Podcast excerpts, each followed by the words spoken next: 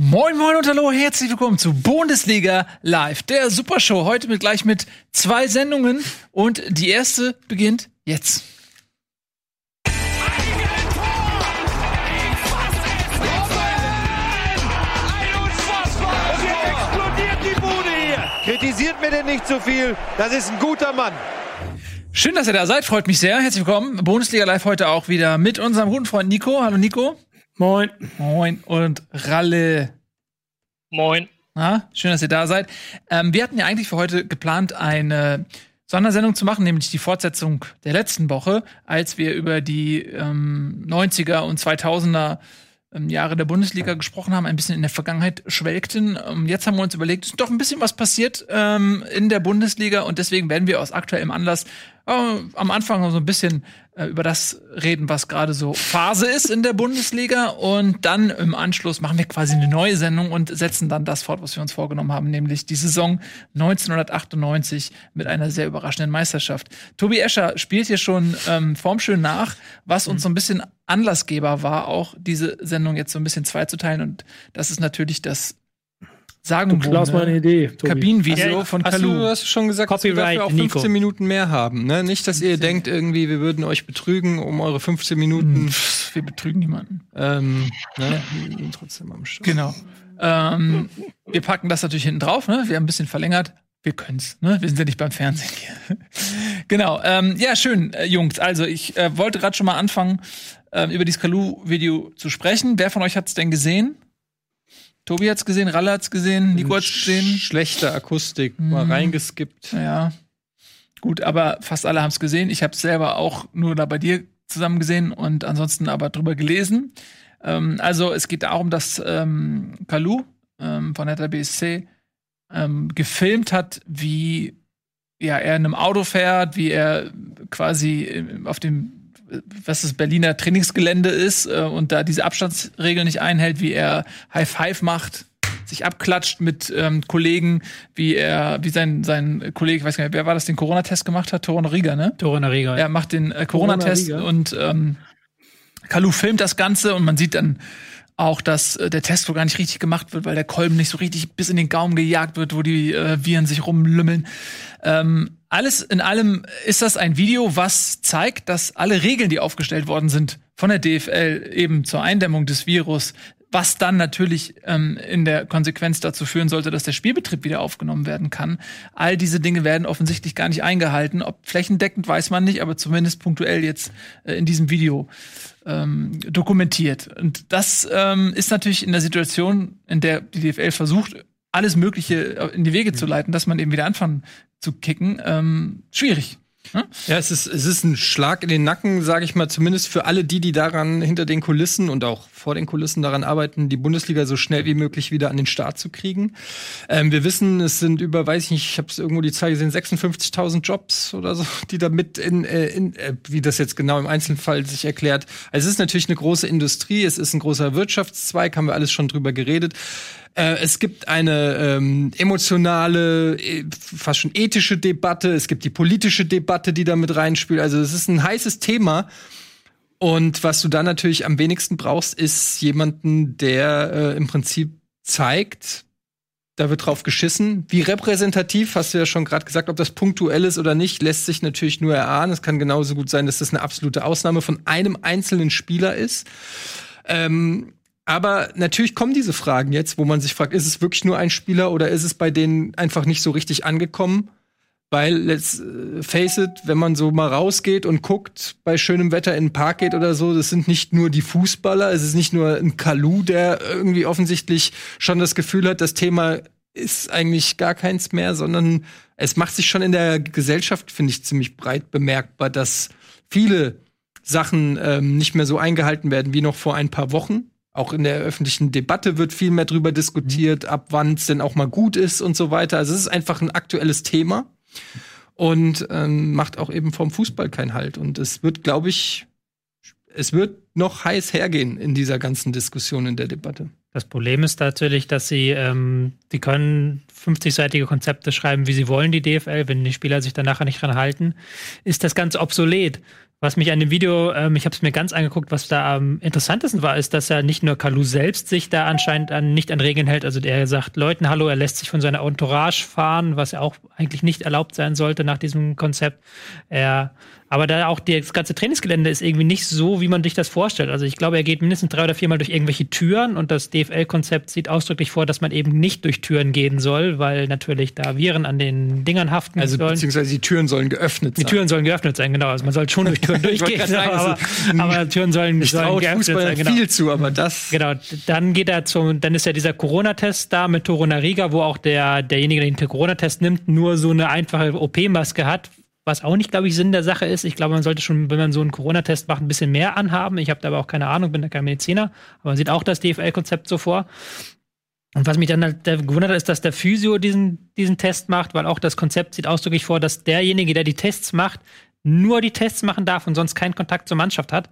Und dass das halt ausgerechnet der Physio macht, der ja doch eigentlich relativ viel Kontakt zur Mannschaft hat, er hat mich auch verwundert. Also da kommt dann viel zusammen in diesem kleinen 15-minütigen Video, wo man merkt, okay, da scheinen noch nicht alle Bereiche dieses DFL-Konzepts wirklich bei den Mannschaften angekommen zu sein. Die große Frage ist aber ja, wir reden hier von Hertha BSC, wir zoomen mal kurz ein bisschen raus und spulen zurück. Das ist der Verein, der diese Saison ja schon vielleicht nicht immer so positiv aufgefallen ist.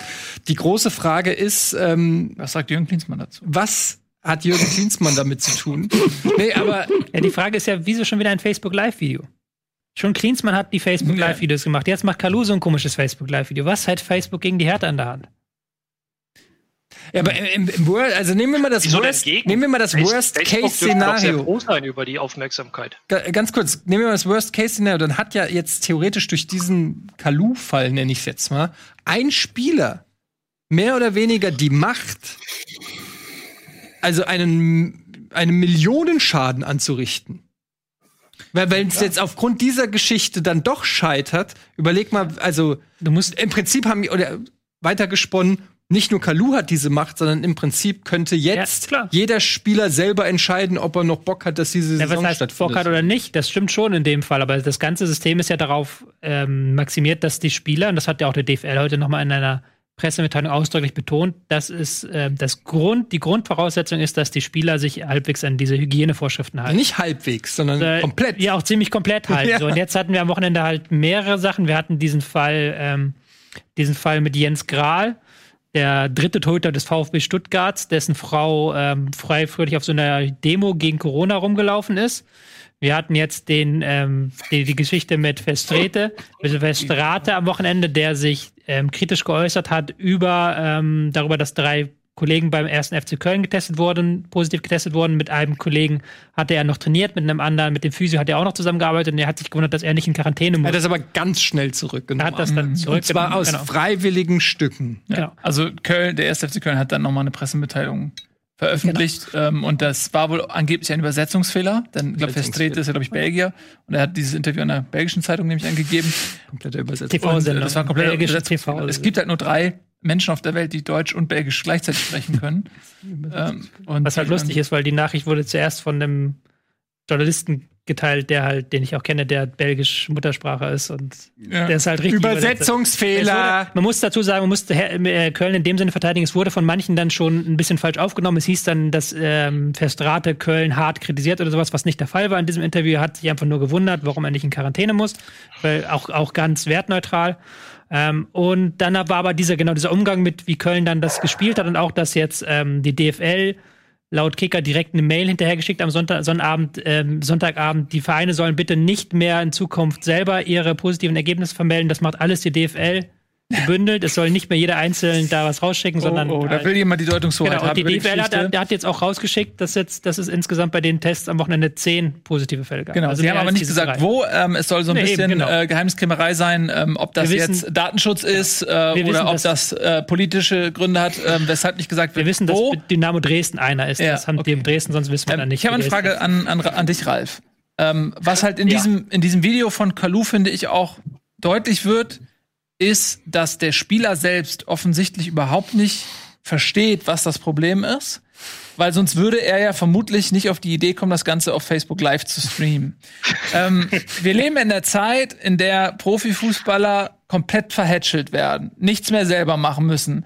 In der theoretisch, wenn gewollt, kann ein Fußballprofi sich alles abnehmen lassen. Klamotten bestellen, Autos kaufen, Behördengänge, alles, was man einem Menschen abnehmen kann, kann theoretisch ein Profifußballer von seinem Verein und seinen Leuten machen lassen. Glaubst du, dass die Profifußballer selbstständig genug sind, sich an diese Regeln zu halten, die die DFL aufgestellt hat?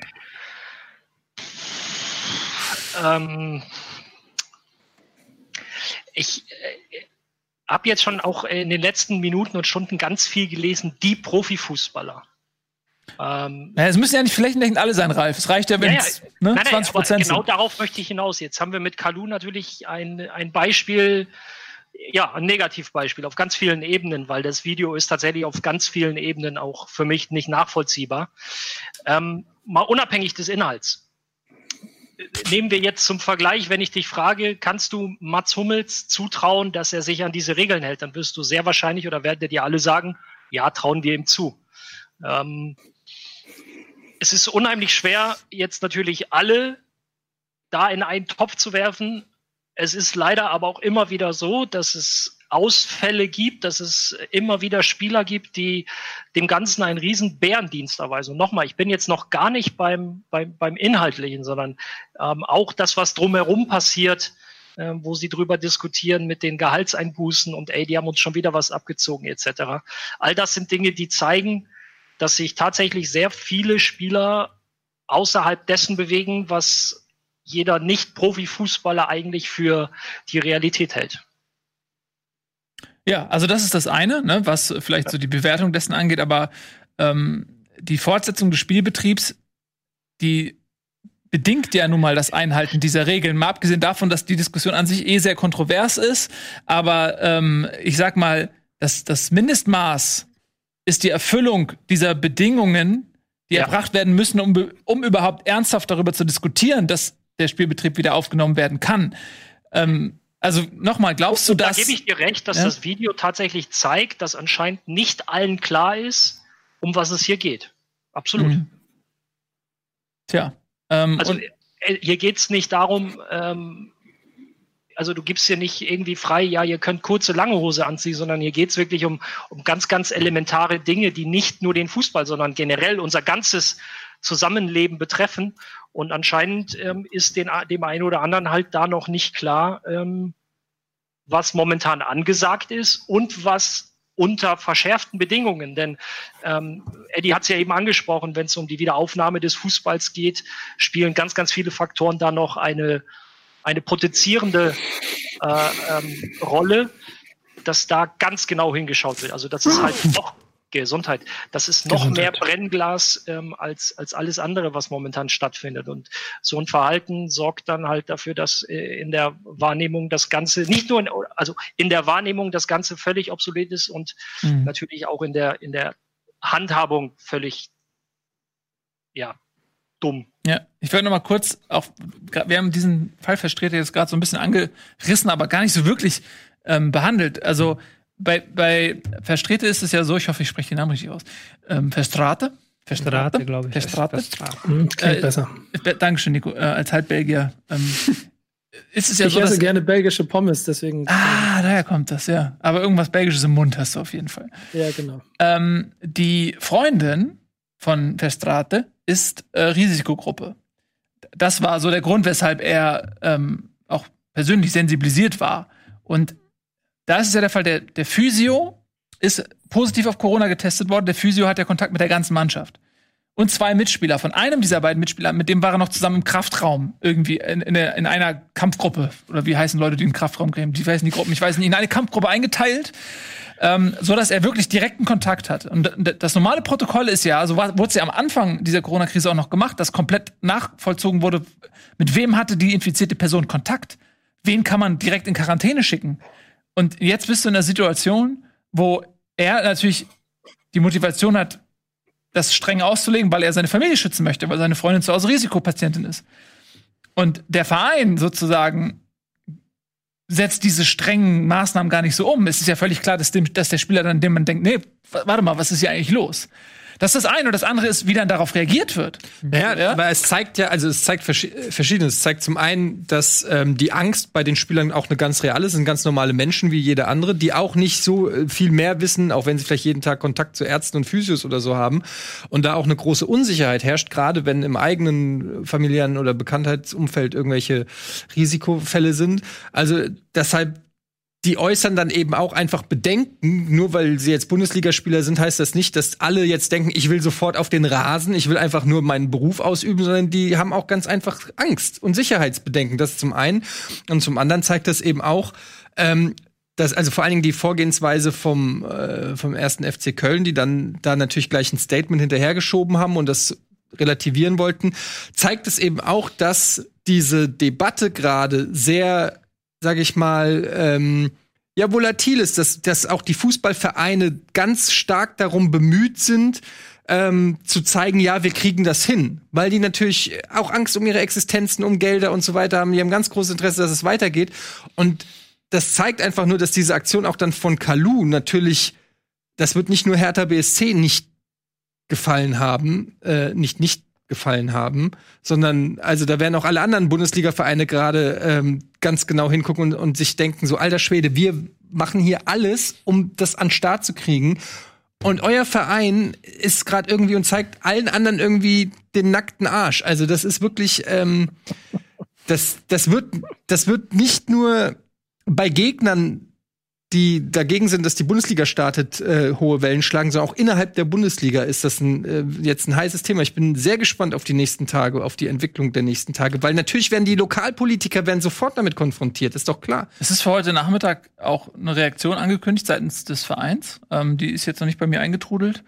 Ich weiß nicht, ob der Spieler suspendiert wird oder so, aber der Schaden ist ja am Ende da. Und vor allem die Glaubwürdigkeit, und das ist ja das, was Ralle zwar sagt, er sagt natürlich, dass auch selbst, oder du sagst, wenn es 20% ist, aber sind wir mal ehrlich, ich weiß nicht, ich will jetzt nicht irgendwie Verdacht, das ist jetzt drüben im Fischen einerseits, auf der anderen Seite, wenn man mich ehrlich fragt, glaube ich schon, dass das nicht nur bei Hertha der Fall ist, sage ich jetzt mal. Aber das ist natürlich jetzt auch. Und ich finde auch, wenn, also nehmen wir, ich weiß jetzt nicht, was passiert, ne? Du hast getwittert während der Sendung? 5 Minuten? Das ist ein guter Joke. Also bis eben zählt die Hertha für mich noch als großer Gewinner der Saison. Okay, ja. Okay. Also nichts, was deine Karriere beendet. Was wollte ich sagen? Weiß man immer nicht. Das weiß man vorher nicht, genau. Unabhängig davon, was jetzt mit Kalou passiert, nehmen wir an, er wird suspendiert oder so weiter, dann ist das natürlich, dann ist er so eine Art Scapegoat, ja. Aber das, was da dokumentiert wurde, für das, da kann Kalou ja nichts für. Also die Art und Weise, wie diese Tests durchgeführt werden. Oder dass da offensichtlich die Leute sich alle irgendwie High Five geben.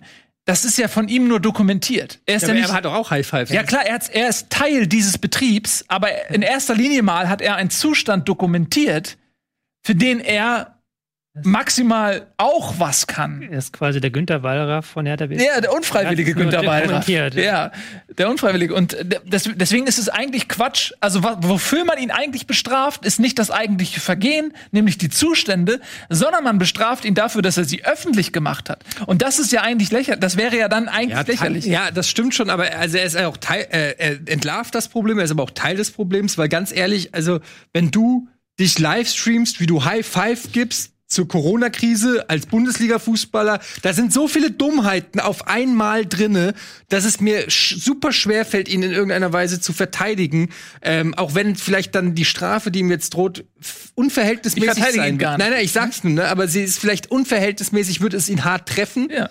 Aber der Verein müsste sich selbst auch bestrafen. Aber es ist einfach so unfassbar dumm. Es ist auf so vielen Ebenen dumm, dass ich es einfach selber gar nicht fassen kann.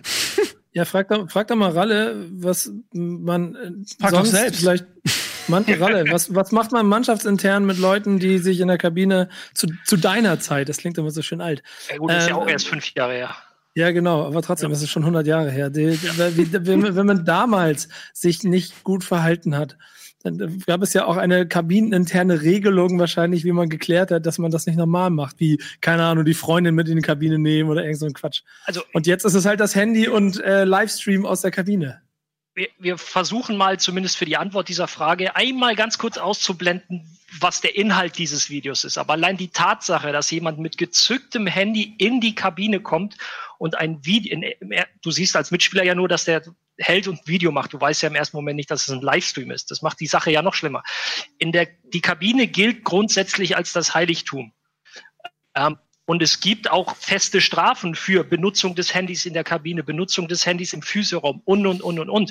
Aber weil Klinsmann nicht mehr da ist, deswegen sind diese ganzen Strafenkataloge jetzt auch wahrscheinlich, ne? Muss dazu sagen, in dem Video hängen alle am Handy rum. Also da spielt jeder mit dem Handy rum. Bei Hertha scheint diese Regel nicht zu gelten. Kaum ist Klinsmann nicht mehr da, tanzen da die Puppen um den Tisch. Es ist aber, Tobi, da gebe ich dir recht. Und es gibt aber nochmal einen Unterschied, ob Nachrichten geschrieben werden oder ob einer irgendwie ein Live-Video oder einen Stream macht. Also das ist wirklich unvorstellbar. Das ist das, was ich meinte mit den verschiedenen Ebenen, unabhängig jetzt mal vom Inhaltlichen. Das ist eine Ebene, die, als ich das gesehen habe, ich gedacht, das habe ich in 15 Profijahren nicht einmal erlebt, dass einer filmend durch die Kabine läuft, mit Ausnahme Meisterfeier, letzter Spieltag. Man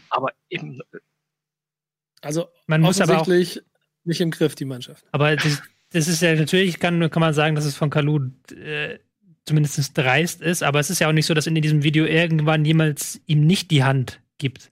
Also jeder streckt ihm die Hand entgegen und jeder nimmt die Hand an und es ist nicht mal so, dass irgendjemand dann sagt, ey, lass das oder so. Das meinte ich. Es gibt halt kein Problembewusstsein, deswegen ist es ein Problem, dass man nicht nur auf Kalou eingrenzen kann, sondern dass da, und wie gesagt, mich stört am meisten, wie diese Tests vorgenommen werden.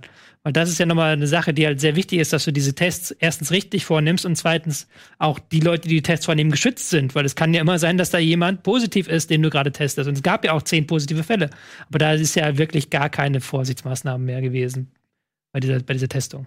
Ja, genau, das ist es. Also ganz offensichtlich wird das da alles nicht so ernst genommen. Und ja, wir dürfen gespannt sein, was das jetzt für Auswirkungen hat auf die Diskussion zur Wiederaufnahme der Bundesliga, ob es überhaupt irgendwelche Auswirkungen hat und was da jetzt noch passiert. Vermutlich, wie gesagt, heute noch mal eine Stellungnahme des Vereins. Ich bin sehr gespannt. So oder so sind wir durch diese Geschehnisse eins mit Sicherheit nicht, nämlich näher an einer Weiterführung der Saison. Ich glaube eher das Gegenteil. Und wir haben ja auch schon bei unseren Nachbarn jetzt in Frankreich zum Beispiel, ich glaube Belgien auch, ne? Die Saison abgebrochen. Ja? Belgien war Erster, ja. Belgien war Erster sogar. Hat trotzdem als erster Tabellenführer abgebrochen.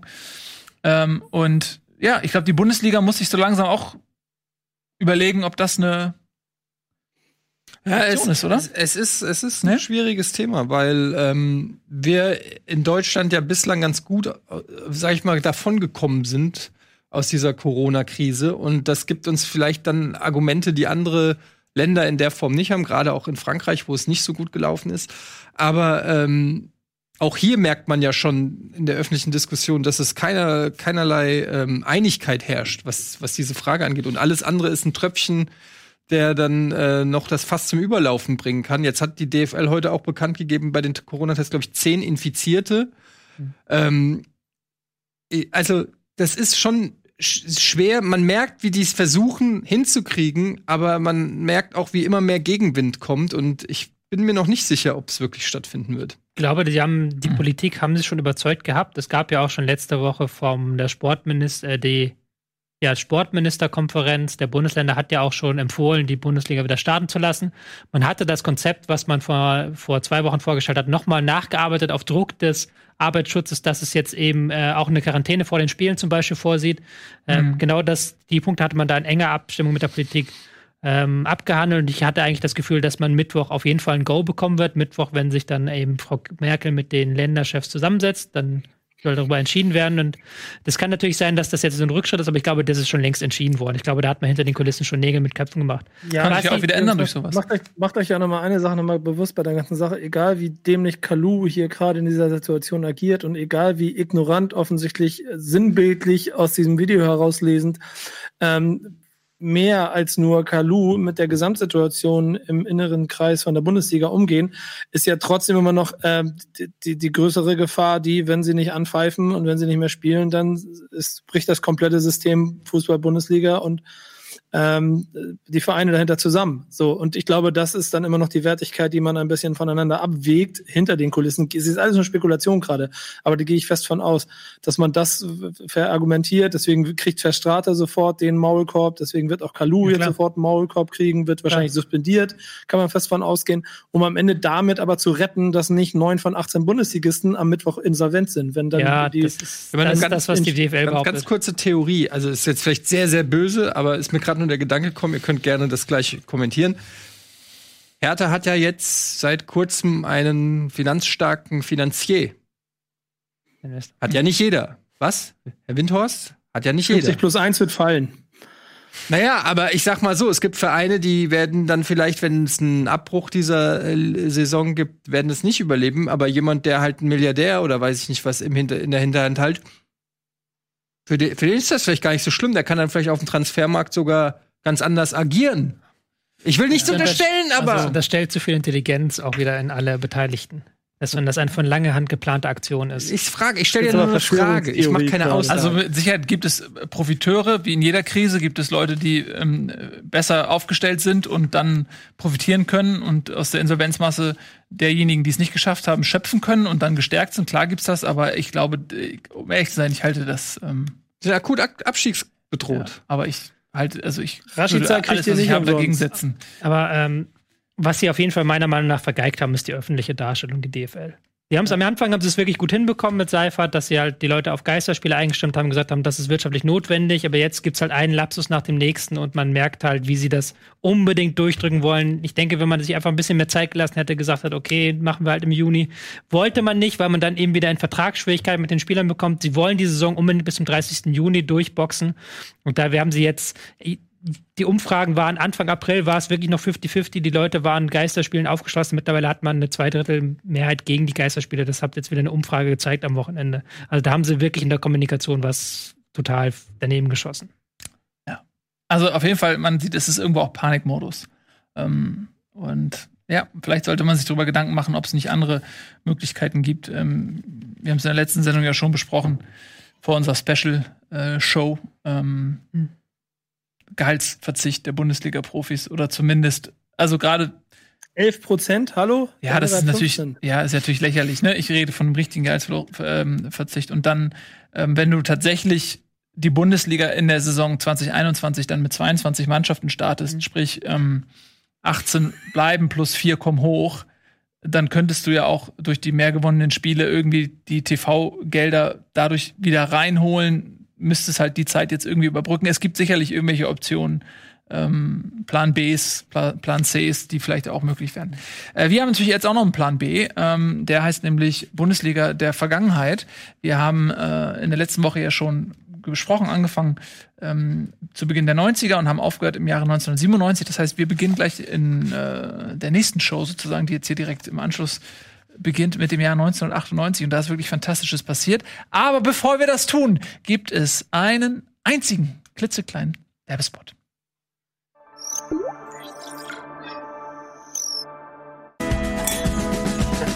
Bitburger. So gut kann Bier schmecken. Mit bestem Bitburger Siegelhopfen verfeinert. Und deshalb bitte ein Bit.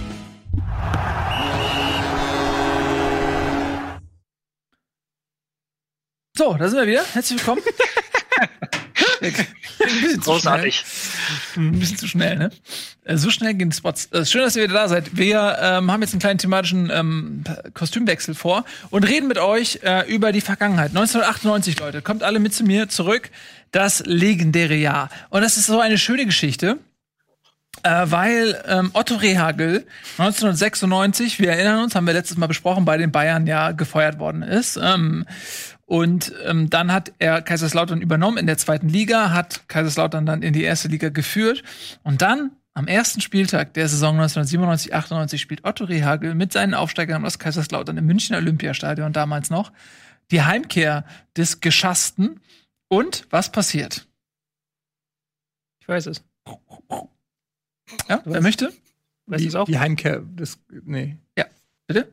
Ja, Kaiserslautern gewinnt 1-0 gegen Bayern München. Das ist korrekt. Und Otto Rehhagel springt über die Bande und jubelt mit beiden Händen nach oben, irgendwie läuft er zum Lauterer und wer Otto Rehhagel kennt, ne, es ist ja schon auch ein Mensch mit einem großen Ego und nicht, dass ich ihn kennen würde, aber so die öffentliche Person Otto Rehhagel erscheint mir als solcher.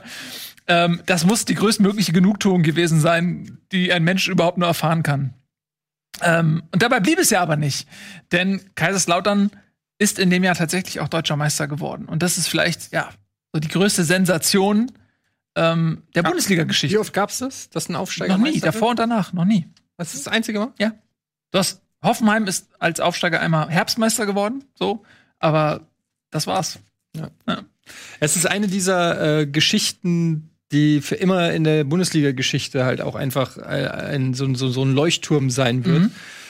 Mhm. Ich glaube, korrigiert mich, Erinnerung, damals die Eintracht auch in der zweiten Liga, das habe ich nicht alles so abgespeichert, aber einen großen Anteil an diesem Erfolg hatte auch, dass nach Abstieg viele Leistungsträger bei Lautern geblieben sind.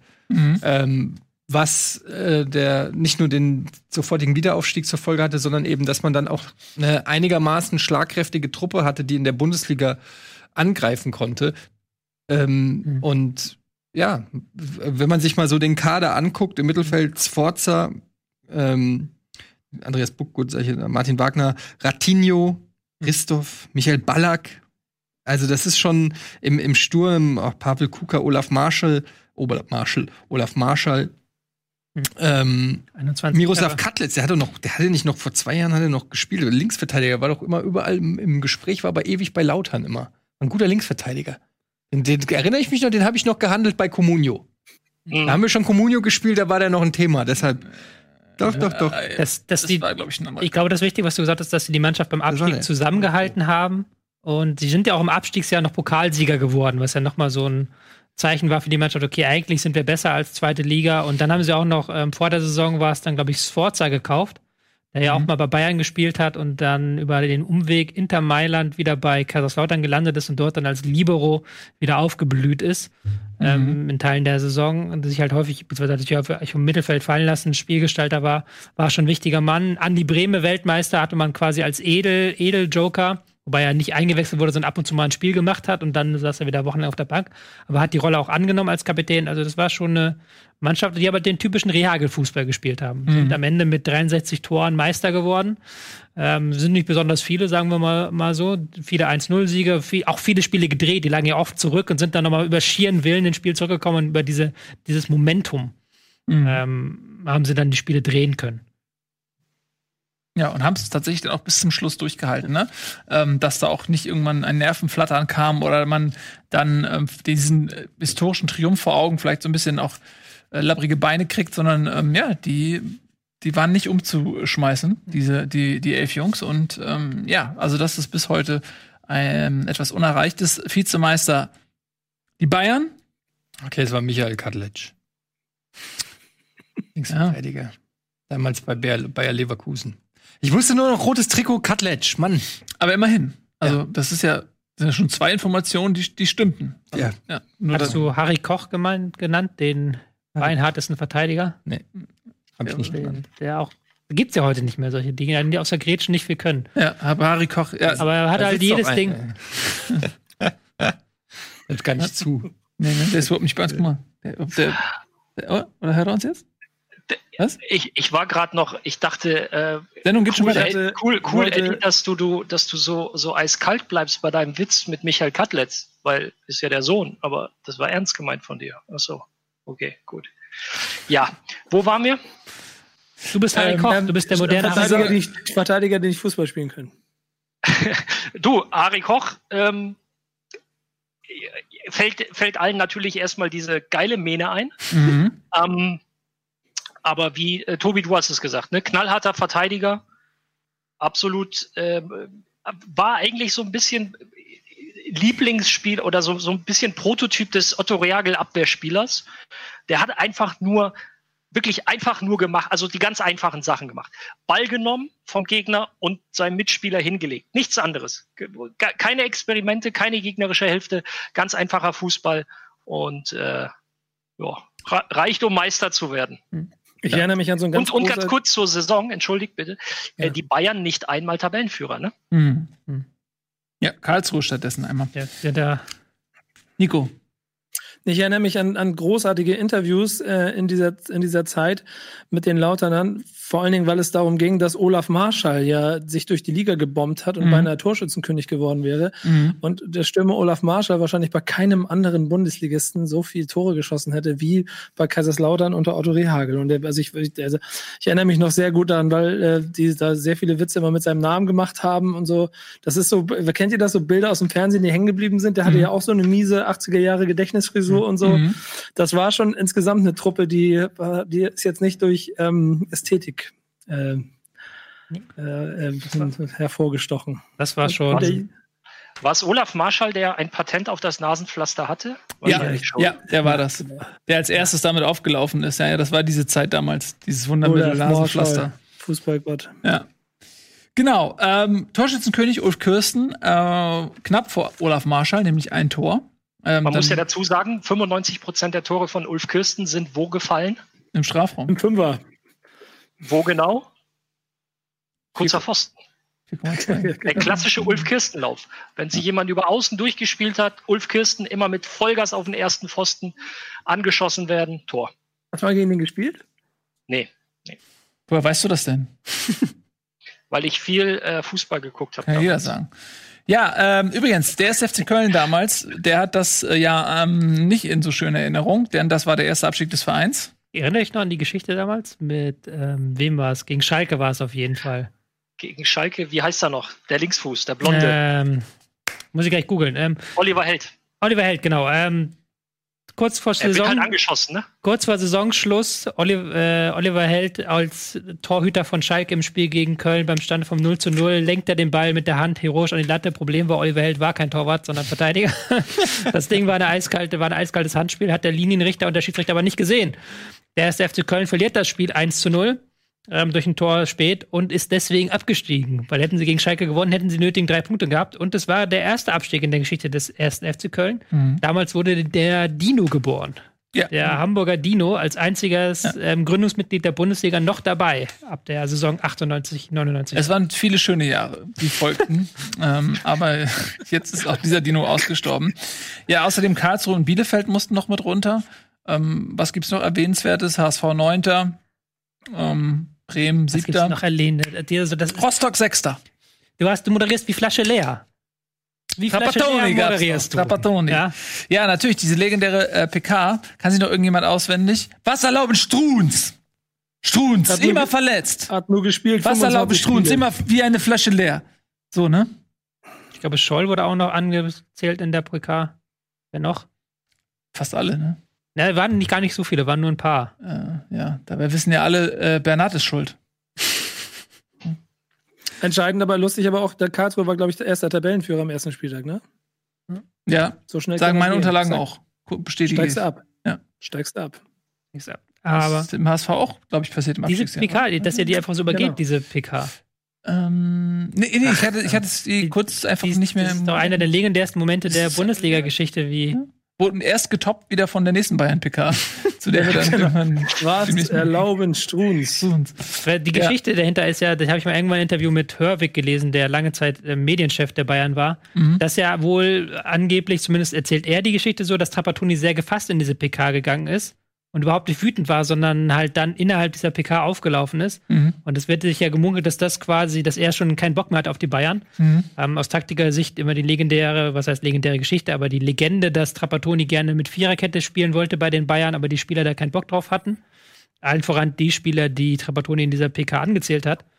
Und der das halt auch so als Idee genutzt hat, wegzukommen von den Bayern, weil er da keine Lust mehr hat und dann quasi diesen Ausraster inszeniert hat. Wobei das halt auch nur eine Verschwörungstheorie ist. Es gibt auch genauso Leute, die sagen, dass der einfach da reingestürmt ist, Türen hat knallen lassen und wirklich sauer in die PK gegangen ist. Mir gefällt deine erste Version besser. Ja. Aber er war seiner Zeit dann ja voraus, ne? Ja. Also das muss man sich mal vor Augen führen. Wir reden von 1998 und ernsthafter Diskussionen im deutschen Profifußball, ob man mit Viererkette oder auch lieber mit Libero spielt.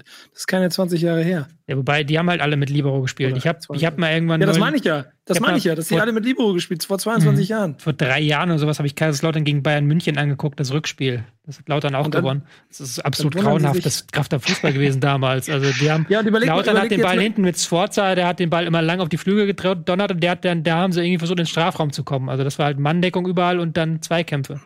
Komm, und jetzt denk mal zurück, was das bedeutet mit WM 98, EM 2000, WM 2002 und der Fußball, der da gespielt wurde. Ja. Und da hat sich Hänger darüber gewundert. Da hast du tatsächlich gar nicht so unrecht, weil die Bayern immer schon ein Spiegelbild auch der Nationalmannschaft waren, eben weil die meisten Nationalspieler in München gespielt haben. Und wenn du bei den Bayern eine Vierer-Abwehrkette installiert hättest, dann wäre das vielleicht auch auf der Nationalmannschaft irgendwie hängen geblieben. Mhm. Wer weiß. Aber am Ende des Tages, wir haben ja diese schlimmen Jahre dann auch gut überstanden und am Ende des Tages waren sie ja auch Rampe, sag ich mal, Rampe für den steilen Aufstieg, der dann Mitte der 2000er kam. 2006 angefangen. Von daher, wer weiß, wo wir jetzt wären ohne diese schlimmen Jahre, ne? Vielleicht waren die jetzt sowas gut. Ja. Du guckst, wie jemand, der das will? Letztes Bonmot zur Saison vielleicht noch. Torhüter Jens Lehmann trifft im Derby per Kopf. Ja, ich erinnere mich. Das habe ich auch noch genau vor Augen. Er hat bei Schalke gespielt. Du warst im Stadion? Krass, geil. Ja, er hat für Schalke gespielt und ja, es war kurz vor Schluss, logischerweise. Er geht mit nach vorne dann per Kopf, ne? So reinge. War es der Siegtreffer oder der Ausgleichstreffer, Nico? Ausgleich. Weiß ich nicht mehr. Ich weiß nur noch, dass alles auseinandergebrochen ist. Den Torhüter will ich sehen, der, wenn er gegen Dortmund unentschieden steht, mit nach vorne geht in letzter Minute. Nee, das aber stimmt. ich glaube ehrlich gesagt, ja. War 2-2. Ja. 2-2. Ja, gute Geschichte. Gut, dann verlassen wir diese Saison. Oh, jetzt kommt eine Saison. Jetzt kommt eine richtig krasse Saison. Kommt eine Saison. 98, da haben wir fast gar nicht mehr genug Platz auf dem Zettel für unsere Stichpunkte. 99. Ja, das ist eine Saison, die, glaube ich, insbesondere bei Eddie Nachklang findet und ich glaube, dass dein Gedächtnis vielleicht eine Ausnahme macht und sich in diesem Fall ganz gut erinnern kann, zumindest was die Abstiegskonstellation angeht. Ja, auch das wieder so eine Story, die Bundesliga-Geschichte geschrieben hat, mit dem Übersteigertor von Jan Åge Fjørtoft in der 89. Minute. Da war ich tatsächlich live im Stadion damals und deshalb erinnere ich mich auch dran. War damals mit einem Kumpel da, der auch noch ein gebrochenes Bein hatte und irgendwie wir 1,5 Stunden vom Waldstadion, Parkplatz, dank ihm, bis zum Stadion gebraucht haben. Aber es war es wert. Also auf dem Hinweg habe ich nur geflucht, habe gesagt, warum gebe ich mir die Scheiße, jetzt laufe ich mir die 1,5 Stunden durch den Stadtwald und dann muss ich auch noch angucken, wie die Eintracht absteigt. Rückweg war leichter. Leicht euphorisiert, inklusive Platzsturm, allem dabei. Also es war natürlich absoluter Wahnsinn, dieser Treffer. Man muss sich vor Augen halten, das war, glaube ich, 5-1 das Ergebnis. Bei einem 4-1 wäre die Eintracht abgestiegen. Und das muss man einfach erstmal begreifen, dass es wirklich so am seidenen Faden hing. Und gleichzeitig auch, ich habe das ja dann noch mal in der Sportschau, habe ich mir dann noch mal die anderen Partien angeguckt, was da dann noch alles auf den anderen Plätzen passiert ist an Torchancen, die nicht reingegangen sind. Ich glaube, Richie Goltz war es damals, der noch einen von der Linie gekratzt hat. Ja, ich erinnere mich nicht mehr so. Frank Baumann in der 90. Minute für Nürnberg nach einer Ecke kriegt den im Fünfer auf dem Fuß und schießt ihn drüber.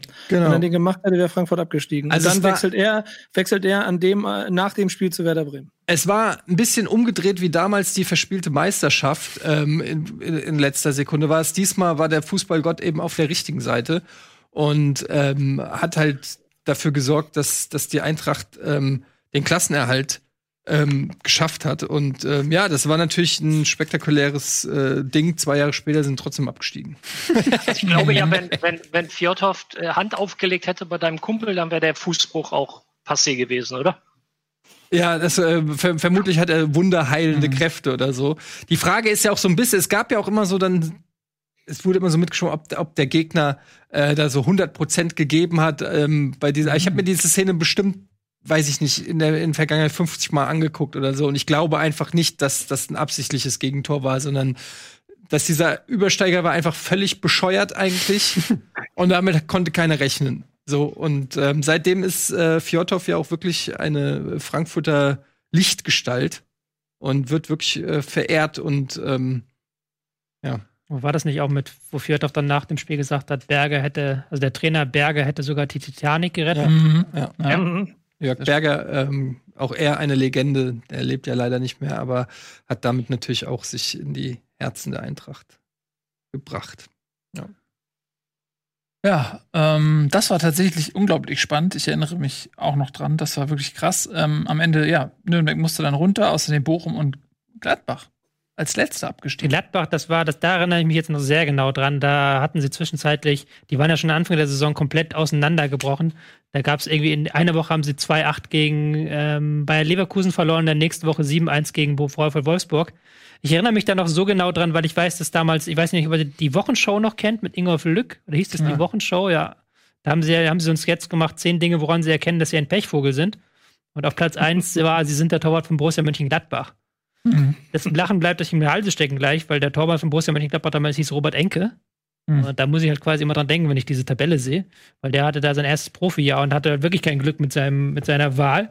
Aber für Borussia Mönchengladbach war das halt schon auch so ein herber Schlag, weil die auch zum ersten Mal abgestiegen sind. Also es war halt nicht so, dass die damals waren noch keine Fahrschule. Ja, achso, ja gut, aber die waren kein Gründungsmitglied. Nee, die waren kein Gründungsmitglied, aber sind ja aufgestiegen dann im zweiten oder dritten Jahr, also relativ früh und sind seitdem immer in der Bundesliga gewesen. Dann halt in dieser Saison wirklich komplett sang- und klanglos abgestiegen und halt komplett auseinandergebrochen auch als Verein.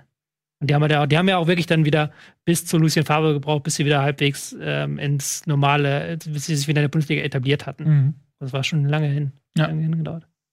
Ich habe sehr gute Erinnerungen an das Jahr übrigens. Na? Ich meine nur, ich habe sehr gute Erinnerungen an das Jahr. Ja, habe ich verstanden, aber willst du das noch erläutern? Ja, weil es so ein bisschen der Wendepunkt in der Beginn einer Ära gewesen ist, nachdem Otto Rehhagel gegangen war und man 5 Jahre lang mit Trainern wie Art de Moos, oder 4 waren es, glaube ich, und Wolfgang Sittger sich durchschlagen musste. Dann ja der U23 oder U21-Trainer Thomas Schaaf gekommen ist, irgendwann in der Saison gerettet hat, als Werder Bremen ja zwischendurch auch mal 18. war. Und die Mannschaft allen Ernstes, was ja damals schon ein ganz schöner Sauhaufen war, aus dem Keller geholt hat und nebenbei den DFB-Pokal gegen Bayern München gewonnen hat und damit ja dann eine Ära begründet hat, die dann noch zu weiteren Titeln geführt hat. Also das sieht man ja auf der Tabelle, wenn man sich die Tabelle anguckt, dass Bremen ja sehr nah an diesem Abstiegsplatz von Nürnberg war. Der einzige Vorteil war, dass es schon am 33. Spieltag, glaube ich, durch war, weil sie da gewonnen hatten und dann genug Abstand hatten und rein rechnerisch nicht mehr hätten absteigen können. Aber so knapp, wie es auf dem Tableau aussieht, so war es auch in der Saison. Und trotzdem erinnere ich mich immer gerne wieder zurück, weil damals wirklich das kleine Bremen, den großen FC Bayern, ich meine, guck dir die Punktetabelle in der Liga an, wirklich das große Bayern, Champions League Finale und so weiter, also den das Bein gestellt hat, also zwischen den ganzen Erfolgen. Bayern München mit 78 Punkten in dieser Saison Meister geworden, 15 Punkte Vorsprung vom zweiten Bayer Leverkusen, das war, glaube ich, der Beginn auch der Hitzfeld-Ära. Das war ja auch in 98, 99 das Champions League Finale gegen Man United, das berühmt-berüchtigte, das sie verloren haben. In kurz Barcelona das Ding, ja. Mhm. Kleiner Fun-Fact, Nico, ich habe mit der Tochter von Wolfgang Sittger zusammen studiert. Oh, sehr gut. Ja. War sie besser an der Uni als er auf der Trainerbank? Sie war auf jeden Fall besser als ich an der Uni. Das kann ich schon mal sagen. Ja, war schöne die Grüße. Saison 99, 2000 besser. Übrigens regelmäßig, was? Eddie. Wie bitte? Maike schaut tatsächlich regelmäßig. Maike Sittger? Ja. Ja, lieben Gruß, Maike. Dann auch nochmal hier von mir schöne Grüße. Liebe Grüße an unseren, stimmt, Nico kennt sie ja auch. An unseren einzigen weiblichen Fan. Bin ich der Einzige, der sie nicht kennt? Ja, aber die hieß nicht Maike. Vielleicht hat dann ist Emily? Ja. Ah, okay. Die lebt übrigens jetzt in München. Achso, so viel darf ich nicht. Ich wollte das gar nicht alles das öffentlich erzählen. Das spannend für uns. Das ist das, was die Leute interessiert da draußen. Das ist Gossip. Wollen die Leute hören. Maike Sittger heißt in Wirklichkeit Ü und wohnt in Ü. Vielleicht noch ein paar Anekdoten zu der Saison aus meinem unfassbaren Schatz an Anekdoten. Bitte. Christoph Daum lässt die Spieler über Scherben laufen und über Kohlen und Scherben. Das waren, glaube ich, beides, oder Kohlen und Scherben, um halt ihre Widerstandsfähigkeit bei Bayer Leverkusen zu stärken. Sie werden auch immer ein Vizemeister dann damit. Mhm. Was hat der junge Taktikfuchs über solche Dinge gedacht?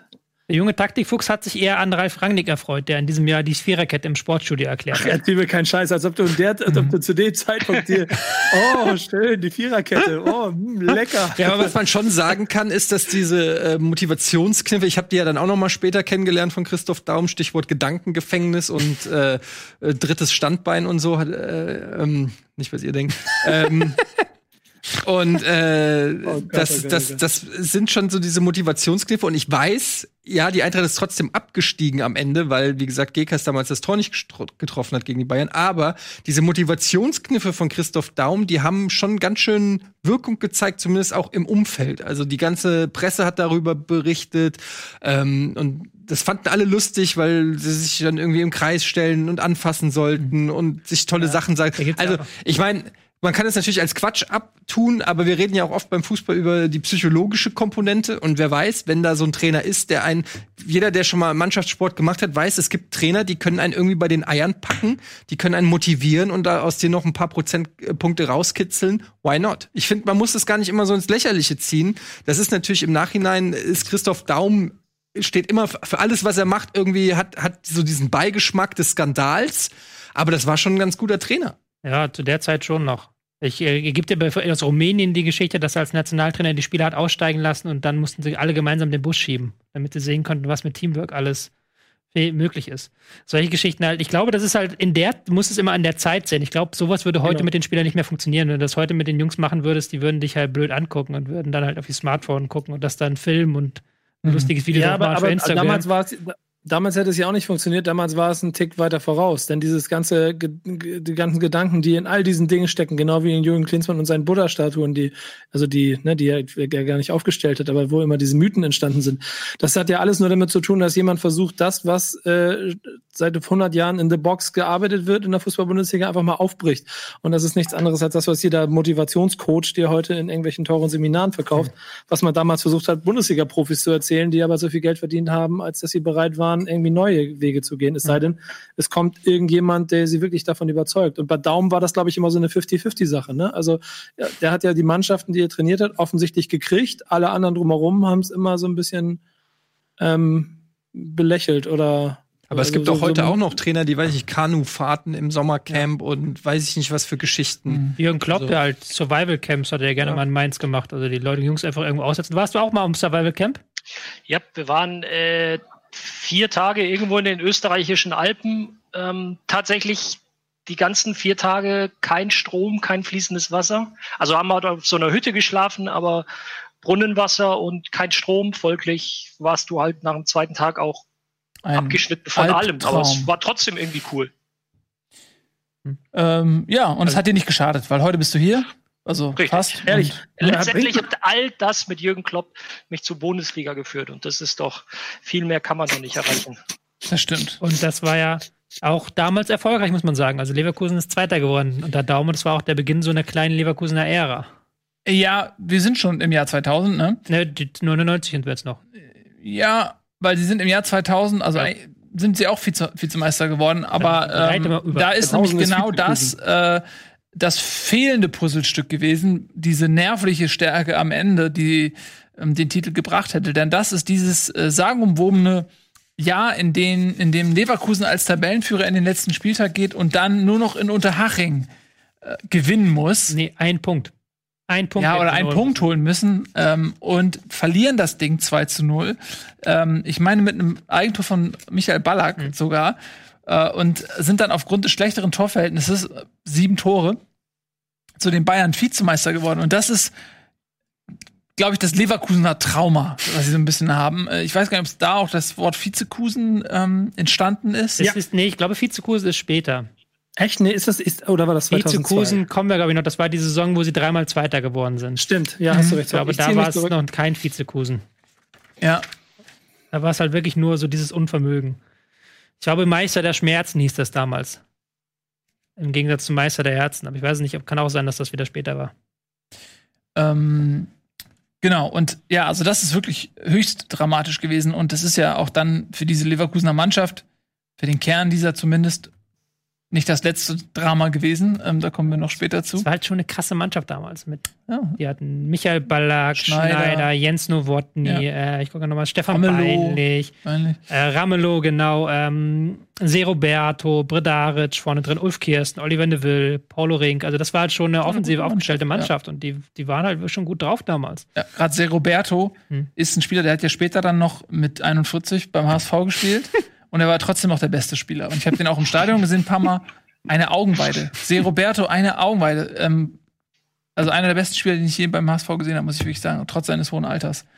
Aber ist er nicht mehr geblieben, weil der HSV wollte ihm nur einen Einjahresvertrag geben. Weil die brauchten, schon so alt war. Die brauchten die anderen Vertragsjahre für die Trainer, die sie noch hatten. Ja. Genau, also wirklich eine großartige Leverkusener Mannschaft. Es gibt auch diese Anekdote, die waren in der Champions League-Finale 2002. Kommen wir gleich noch zu. Aber wo wir schon dabei sind, die waren so gut. Die haben nach der Niederlage gedacht, so ja, dann nächstes Jahr kommen wir halt wieder. Ja, und wussten zu der Zeit noch nicht, dass es das nicht mehr geben wird. Ja. Ich kenne die Geschichte genau andersrum. Ja? Von Peter Hermann. Aber kommen wir dann dazu, wenn wir das machen. Ja. Können wir gleich 99 war übrigens, weil wir ja eben über legendäre PKs gesprochen haben, Ende 99 gab es auch die PK von Stefan Effenberg. Welches Zitat meine ich? Freunde der Sonne. Richtig. Da war er ein bisschen, wie soll ich sagen, not amused über die Wochen vorher. Da stand er etwas in der Kritik als Bayern-Kapitän. Und er ist noch nicht so weit gegangen wie die Bayern später und hat das Grundgesetz ausgepackt. Aber er hat an einen grundsätzlichen Respekt und eine gewisse Anerkennung appelliert. Und im Zuge dessen waren dann die vor ihm sitzenden und stehenden Journalisten die Freunde der Sonne. Ja. Freunde der Sonne. Ist auch in vielen Rückblicken einfach mit drin, weil wenn der Tiger dann vor dir steht und leicht, wie soll ich sagen, leicht erbost dich auch anschaut und Dinge einfordert, dann hörst du manchmal hin vielleicht. Ja. So wie die Frau von Thomas Strunz. Ne? Ja, den musst du jetzt auch wieder erklären für alle die erst in den 90ern geboren wurden. Nein, alle, die ihn verstehen wollen, verstehen ihn und der Rest googelt. Lass es ein bisschen. Was zu oder Leikos. Was? Ich meine, ich habe auch noch was zu Vizekusen gegoogelt, was noch lustiger ist. Ja? Sag. Ja, aber wir machen das nachher oder machen wir es jetzt? Weil ihr schon die ganze Zeit über Vizekusen. Du kannst doch jetzt nicht einen Witz anteasen, kommst auf die Bühne, nimmst das Mikrofon. Ironie des Schicksals, von der ich gerade rede. Ja, was? Komm, sag noch mal. 2 Saisons hat das noch hin. Ach so, aber so halten wir die Zuschauer bei uns. Aber gleich, okay, ne? Gleich nach der Werbung. So. Aber warte mal, war das nicht das Jahr, wo Ulm zweimal richtig auf die Fresse bekommen hat? Solche Schiedsrichter, Skandal. Das war das Jahr mit Ulm in der Bundesliga. Ich habe jetzt hier bei mir auf dem Zettel stehen, die 4 roten Karten, die der SSV Ulm in einem Spiel kassiert hat, Bundesliga-Rekord, bei der 1:2-Niederlage gegen Hansa Rostock. Nee, das war nur ein Spiel, entschuldige, gegen Leverkusen, 1:9. Ja. Aber das mit dem Skandalspiel damals war halt so lustig, ich habe das recherchiert und dann 4 rote Karten und das Ding ging trotzdem nur 2:1 aus für Hansa Rostock. Die haben es nicht hinbekommen, gegen 7 Mann Tore zu schießen. Also gegen 7 Mann, ja. 4 rote Karten, das spielt der Gegner zu 7. Na gut. Das Spiel würde ich mir gerne mal anschauen. Im Real Life. An einem ruhigen Nachmittag. Ja. Das machen wir eines Tages. Vielleicht können wir die Rechte für dieses Spiel erwerben. Aus der weiteren Anekdotenkiste. Bayern-Verteidiger Michael Tarnath muss gegen Eintracht Frankfurt ins Tor, nachdem sowohl Oliver Kahn als auch Ersatztorhüter Bernd Dreher jeweils ausgewechselt werden mussten. Und es keinen weiteren Torwart gab, musste Tarnath ins Tor und hielt dann auch den Kasten sauber. Ich glaube, korrigiere mich, wenn es falsch ist, die Bayern haben das Spiel sogar noch gewonnen, haben 0:1 Rückstand gedreht. War das so? Das, was damals eher so ein bisschen vielleicht als lustig galt, hat ja im Prinzip die Meisterschaft gesichert. Ja. Hat kein Gegentor gemacht. Und noch eine wichtige Anekdote aus dem Jahr, aus der Saison 1999-2000. Claudio Pizarro feiert sein Bundesliga-Debüt. Hä, ich dachte, es war 1870. Ja. Das war bei der Gründung der Bundesliga. Das war noch vor dem Millennium-Bug. Vor dem Jahr 2000 hat Pizarro in der Bundesliga gespielt. Ja. Und hat natürlich auch getroffen, wie in jeder seiner Saisons. Ja, genau, so sieht das aus. Aber Mannschaften wie Duisburg, Bielefeld, Ulm, Rostock, Unterhaching in der Bundesliga, 60 München, Kaiserslautern. Schön, oder? Ja, schöne Bundesliga. HSV in diesem Jahr Dritter. Damit das beste Ergebnis. Ja. War das Martin Jol? Der kam später. Das waren die traumatischen Jahre. Dann. Das traumatische Jahr. Wer war Trainer damals? 2000. Pagelsdorf? Ich glaube, es war Frankie, ne? Der war lange. Pagelsdorf, ja. Verhältnismäßig lange. Das war doch jetzt 2000, war dann gegen Juventus das Spiel, das 4-4. War doch dann in der Rostock, ne? Champions League lange. Ja. Ich fand ihn immer ganz.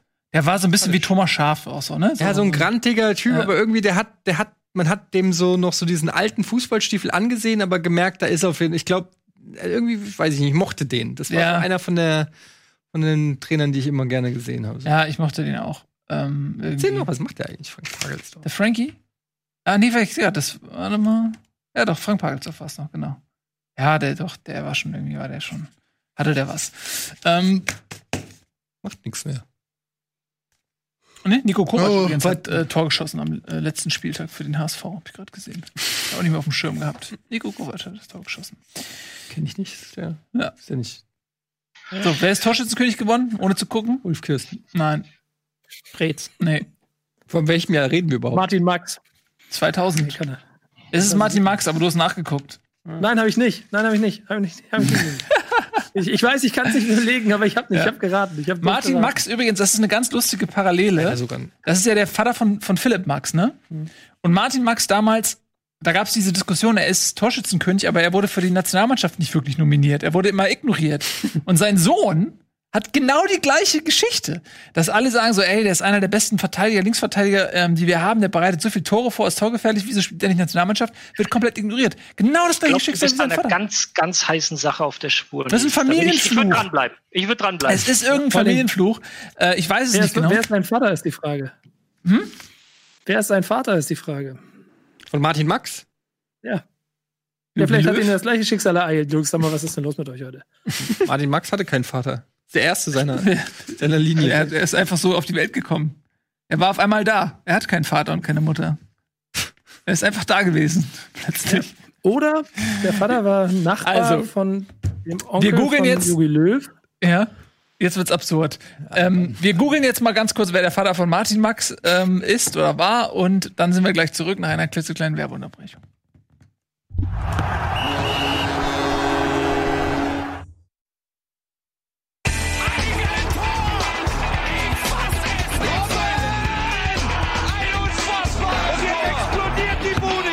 Kritisiert mir denn nicht zu viel, das ist ein guter Mann.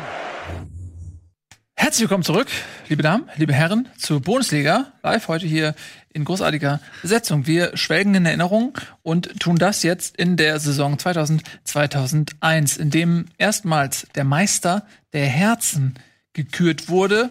Und wir wissen alle, das war der FC Schalke 04. Wie habt ihr damals das Saisonfinale mitbekommen? Wisst ihr das noch?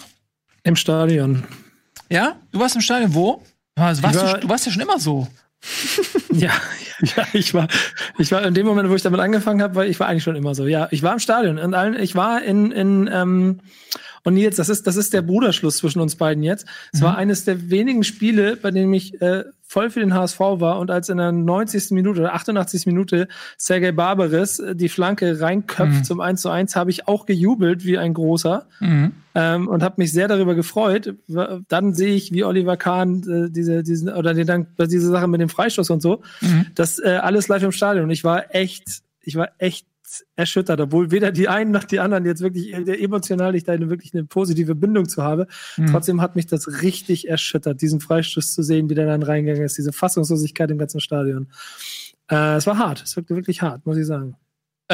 Ja, auch wenn das für den HSV natürlich sportlich völlig irrelevant war, war natürlich so die Chance da nochmal in der verkorksten Saison am Ende 13. Da nochmal auf der großen Bühne das Zünglein an der Waage zu sein und die großen Bayern zu schlagen, ist ohnehin ja immer ein großer Spaß.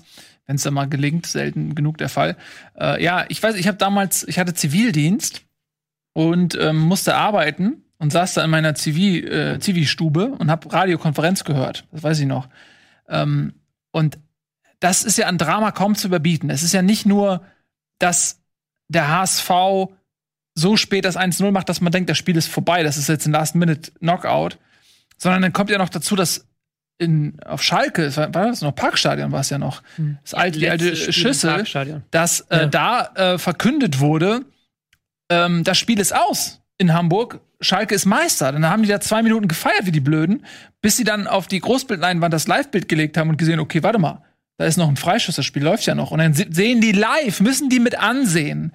Und das ist ja fast schon wie in einem Film, wo irgendwie der Held mit ansehen muss, wie seine Liebsten vom Schurken erschossen werden oder so, muss da das ganze Stadion mit ansehen, wie ihnen die sicher geglaubte Meisterschaft durch diesen Freistoß von Andersen aus den Händen geballert wird. Also das kann man sich ja gar nicht tragischer ausdenken, eigentlich aus Schalker Sicht. Keiner konnte erklären, warum Patrick Andersson den Freischuss schießt, doch, weil er keine Freischüsse schießt. Im Stadion nicht, aber die Geschichte kennst du, oder? Nee, weiß ich nicht, erzähl mal. Die Geschichte ist, dass Patrick Andersson den härtesten Schuss hatte. Mhm. Und das war ja eine relativ Nahdistanz und es war ein indirekter Freistoß und es war so ein Riesengewühle, dass die eben, dadurch, dass es auch indirekter Freistoß war, die den ja jetzt nicht irgendwo reinzaubern wollten, sondern die wollten den haben mit dem größten Wumms. Ja, und eigentlich war da auch gar kein Platz für den Ball. Nee. Also da passt auch nur eine Ballbreite durch. Das war völlig lächerlich, ja. War tatsächlich ziemlich perfekt und sein einziges Tor in seiner Bayern-Karriere übrigens. Stefan Effenberg soll wohl doch damals eben gegangen haben, Ball in die Hand gedrückt haben und gesagt, du machst den jetzt rein, dann gehen wir nach Hause. Und ich kann mich noch genau an diese Szene erinnern, als das Ding dann reinkommt, Oliver Kahn aus dem Tor stürmt, so in die Ecke, wo ich auch saß, und diese Eckfahne zur Eckfahne rennt, die so quasi auf dem Boden, die rausreißt und sie so in der Luft so quasi beinahe zerpflückt. Und die kleine Brücke ist, wenn du an 99 denkst, wo Werder Bremen als Underdog den Pokal gewinnt, Bayern München da quasi so einen kleinen Knacks gibt nach der überragenden Saison und dadurch, also, und am Ende das Champions-League-Finale verloren wird, kannst du da so eine Kausalkette, scheiß auf Bremen, aber du kannst eine Kausalkette ziehen, dass die Mannschaft irgendwie vielleicht so verunsichert worden ist, glaube ich, ist dieser Moment in diesem Stadion der Grund dafür gewesen, warum sie das Champions-League-Finale auch am Ende gewonnen haben. Und das ist nicht nur eine kleine Brücke, sondern die Brücke ist sehr, sehr groß. Das kann ich nämlich tatsächlich bestätigen, weil ich wie letzte Woche erwähnt, ich hatte ja das große Vergnügen, mit Michael Henke zusammenzuarbeiten.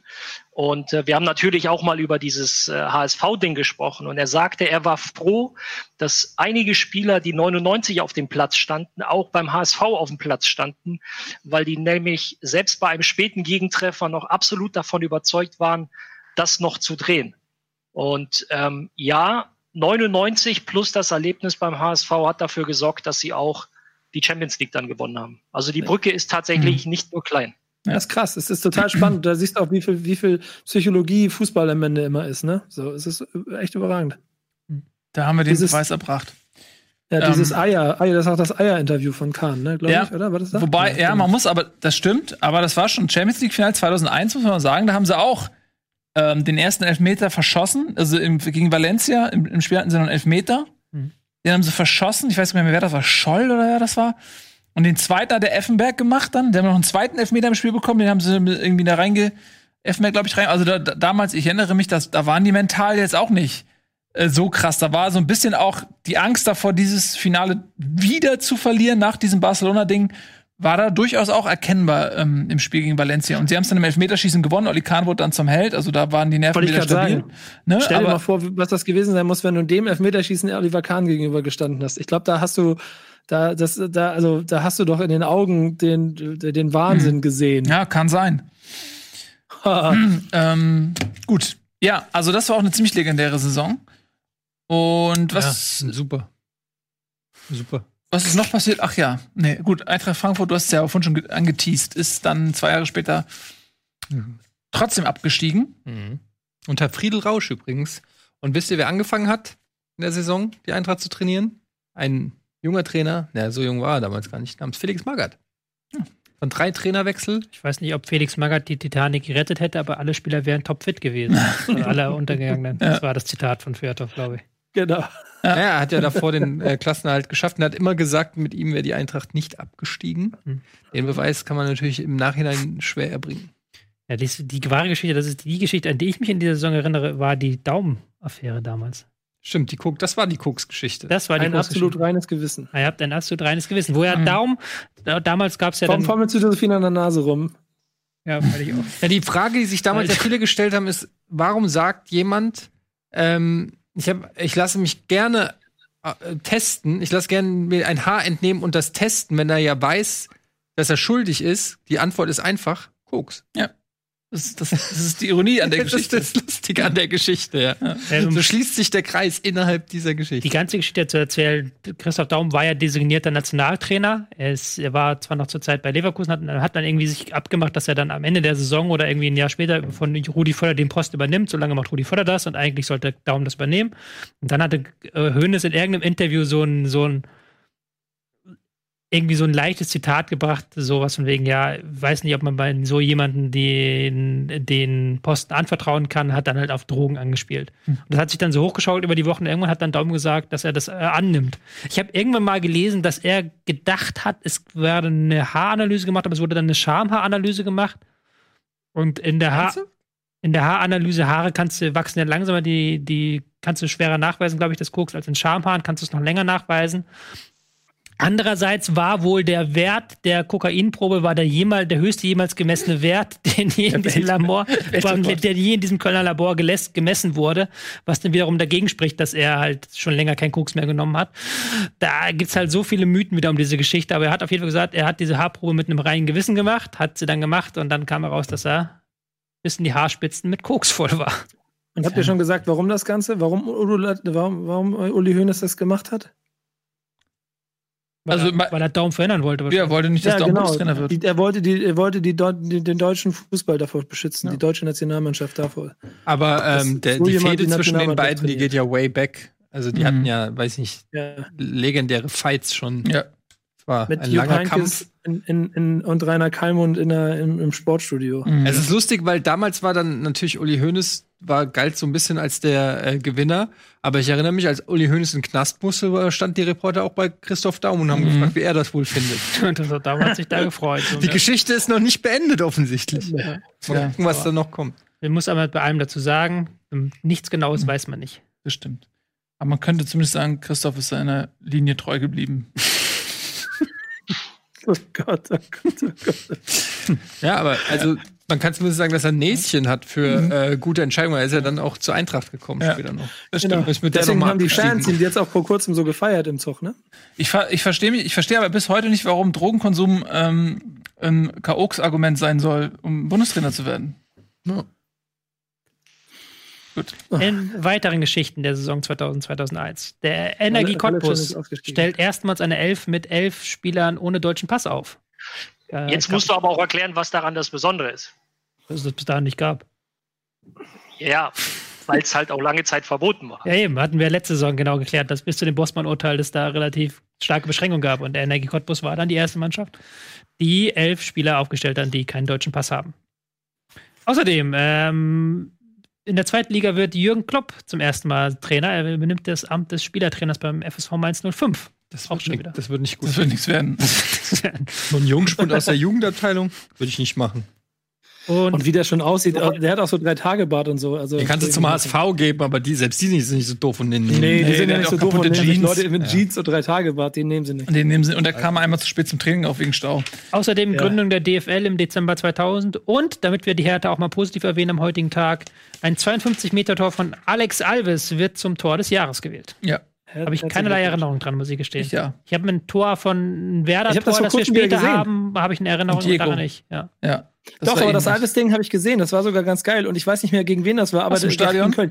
Der Torwart bei Köln, ne? Also dass der nicht einen Tag danach gefeuert wird, guckt euch das mal bitte an, macht euch das mal auf und guckt euch mal an, wie das Ding das ist nicht mal so, dass der Torwart 30 Meter vom Tor steht und das Ding geht über ihn rüber, sondern der Torwart steht einmal im Fünfer und Alves kriegt den Ball so und ein halbes Mühe nach vorne geschoben, sieht das und schießt. Schießt einfach vom Mittelkreis, direkt vom Mittelpunkt, schießt er Richtung Tor. Und der Torhüter, der steht da so. Und so wie du jetzt, Nils, ich sehe dich ja gerade so, du stehst direkt vom Tor und oben in der Ecke. Du musst einfach nur den Arm so dahin halten. Ja, und zack, mehr macht er nicht. Also dass der überhaupt noch Fußball spielen durfte, ein Skandal. Guckt euch das an. Ja, Skandal. Mieses Schwein so. So ein Torwart in der Bundesliga, Skandal. Das war ja ein Freistoß. Nee, war es ein Freistoß? Nee, Freistoß. War Anstoß. Anstoß. Köln hat gerade das 2-0 erzielt. Mhm. Guck dir das Video an. Kannst du ich guck's ja gerade. Ja, Anstoß. Und zack, guck dir das Tor an. Das ist eine Frechheit. Den hättest du gehalten, ohne Training. Ja, das ist schon ein ganz schöner Bogen. Ja, come on. Ralle, sag was, bitte. Der Zeugwart hat ihn geholt. So lustig, weil die Fernsehbilder, ich gucke mir das auch gerade, ihr müsst euch das auch parallel angucken, die Fernsehbilder haben noch auf jubelnden Kölnern verweilt, glaube ich. Skandal. Ja. Die haben einfach alle nicht aufgepasst. Da ich das Video nicht gucke, moderiere ich mal weiter hier die Sendung. Ja, jetzt guck, dass ich das Video gucke. Nächste Saison, komm. Nächste Saison. Saison 2001, 2002. Jetzt, Nico, kannst du all deine Vizekusen Geschichten auspacken, denn wir haben eine Saison, wo Bayer Leverkusen Zweiter wird in der Bundesliga. Sie verlieren das Pokalfinale und sie verlieren das Champions-League-Finale gegen Real Madrid. Dazu noch diverse Spieler wie Michael Ballack, Bernd Schneider oder Oliver Nöhl. Genau, das wollte ich erzählen. Das finde ich ja so lustig, dass die alle die Liga mit der Liga verlieren und dann fahren 5 Jungs davon noch mit zur Weltmeisterschaft und verlieren nochmal ein Finale. Ja, ich pack mal einen drauf. Michael Ballack ist in dem Jahr auch noch ein Tor am Torschützenkönig vorbei. Und Zweiter bei der Wahl zum Mr. Leverkusen geworden. Ja, naja, aber wirklich, kein Scherz, ihm hat ein Tor gefehlt, um Torschützenkönig zu werden. Ja. Also er Vizemeister, das Maskottchen von Leverkusen, Vize-Pokalsieger, Vize-Champions League, Vize-Weltmeister und Vize-Fast-Torschützenkönig. Also es ist schon wirklich absurd. Ja. Ja. Das ist wirklich absurd. Ich finde, da ist auch Vizekusen wirklich entstanden, glaube ich. Ne? Also das ist das Jahr, in dem es dann am Ende passiert ist. Also könnt ihr euch noch daran erinnern, wie das damals gewesen ist? Weil ich fand, die haben ja zum Beispiel auch im Champions-League-Finale einfach auch sehr gut gespielt. Aber wenn Zinedine Zidane das Ding halt 18 Meter Volley in den Winkel haut, dann kannst du halt auch einfach nichts mehr machen. Die haben sehr gut gespielt. Die hätten auch verdient gehabt zu gewinnen. Das Problem war damals auch, dass ein junger Mann eingewechselt wurde, verletzungsbedingt auf Seiten Reals, Iker Casillas. Der war damals junger Ersatztorwart, der wurde eingewechselt, hat ein Riesenspiel gemacht. Und ich weiß noch, als der Torwart ausgewechselt, ich glaube, der wurde im Spiel ausgewechselt dann, habe ich gedacht, so, oh geil, Ersatztorwart. Erhöht jetzt die Chancen durchaus für Leverkusen. Ja, hat ja gut geklappt. War halt Iker Casillas. Das war wirklich Pech für Leverkusen. Die hätten wirklich verdient gehabt, in der Saison was zu gewinnen. Und aus Ballack muss man sagen, was internationale Titel angeht, Vize-Weltmeister geworden, Vize-Europameister geworden, dann nochmal mit Chelsea hochdramatisch im Finale an Manchester United im Elfmeterschießen gescheitert, weil Terry ausrutscht beim 5. Elfmeter. Den hätte er nur noch reinmachen müssen, Chelsea hätte gewonnen. Terry knallt das Ding gegen den Pfosten, weil er ausrutscht beim Anlauf, beim Schuss. Und da gibt's die legendäre Szene, wie Ballack dann, der Ball knallt gegen den Pfosten und Ballack kippt nach hinten über. Also vor Verzweiflung, weil er hatte seinen Elfmeter schon reingemacht und so, als wenn er wissen soll, ey, es klappt wieder nicht. Ja, das ist fast schon eine tragische Geschichte eigentlich, der Michael Ballack. Wenn er nicht jetzt die Meisterschaften hätte mit die Bayer AG Kaiserslautern und Bayern. Bitte? Die Bayer AG hat übrigens die Rechte an Vizekusen gesichert. Ja. Also, falls irgendjemand von euch jetzt auf die Idee ist, nochmal T-Shirts zu drucken, sie haben auch Meisterkusen als Marke gesichert, aber das ist bisher nicht zu machen. Ja, das ist eher eine Anlage für die ferne Zukunft. Ja, genau. Ja. Aber wie kannst du das Champions-League-Finale erwähnen, ohne über das Tor von Zidane zu sprechen? Haben wir doch erwähnt gerade. Damit habe ich doch eingeleitet. Du hörst nicht zu. Doch. Ich sehe das, du guckst ja mal links oben. Du zockst ja noch. Du bist schon am Zocken. Und was ich jetzt vorhin noch erzählen wollte mit der Geschichte, weil du meintest, irgendwie, die wussten, dass sie es wieder gewinnen konnten. Ich habe es halt mir so in Erinnerung von Peter Hermann erzählt. Dass sie da gucke ich hin, das ist meine Lampe. Ja, genau. Peter Hermann, der gesagt hat, dass er bei Bayern musste er nach dem Finale daheim gegen Chelsea, das sie verloren haben, da wusste er, okay, die Mannschaft ist gut, das können wir können in 1-2 Jahren wieder im Champions-League-Finale stehen, gar kein Problem. Aber bei Leverkusen damals wusste er, das werden sie nie wieder schaffen, weil war ja auch klar, dass Michael Ballack nach der Saison geht, Zé Roberto ist auch gegangen. Ich glaube, noch 2, 3 weitere Leistungsträger haben wir dann auch nach der Saison hingeschmissen. Ramelow kam, glaube ich, Ramelow oder Nowotny, einer von den beiden, hat sich nachher Kreuzband gerissen und kam auch nie so richtig wieder. Also die wussten halt alle, das kommt nie wieder. Sie haben jetzt die einmalige Chance verspielt, Leverkusen einen Titel zu holen. Man hat ja dann auch gemerkt, die Mannschaft ist ja dann in den Jahren danach implodiert, wirklich. Also komplett. Ja, klar, also was kann man, glaube ich, auch schwierig verkraften. Mhm. Also so ein Jahr, das ist, also bis heute, tun mir die richtig leid. Ich meine, ich habe ja wirklich keine emotionalen Bindungen für Bayer Leverkusen, aber so als Außenstehender, das ist so wirklich, du guckst, wenn du so einen Kampf siehst, wo so ein Arschloch auf die Fresse kriegt. Und beim ersten Schlag denkst du noch, ja. Und beim zweiten denkst du, Und beim dritten denkst du, oh, hör auf. Und beim vierten rufst du wirklich einen Krankenmann und denkst, ey, Leute, lasst ihn in Ruhe, er hat wirklich genug. So war es in der Saison bei Leverkusen. Also bis heute schmerzt mich das ja schon fast für die Jungs. Ja, Meister in dem Jahr ist Borussia Dortmund geworden, 2002. Und ich erinnere mich, das war ja die Mannschaft, wie so Rom kurz vor dem Kollaps, so die letzte Dortmunder Dekadenz vor der Insolvenz, mit Namen wie, ich erinnere mich an Marcio Amoroso, der hat nicht lange Dortmund gespielt, der ist in dem Jahr auch Torschützenkönig geworden, ja, ist Marcio Amoroso Torschützenkönig geworden, 18 Tore. Und zusammen mit ein großartiger Stürmer, unglaublich geschmeidig, torgefährlich, aber auch so ein Typ, glaube ich, der so eher so Typ Lebemann war.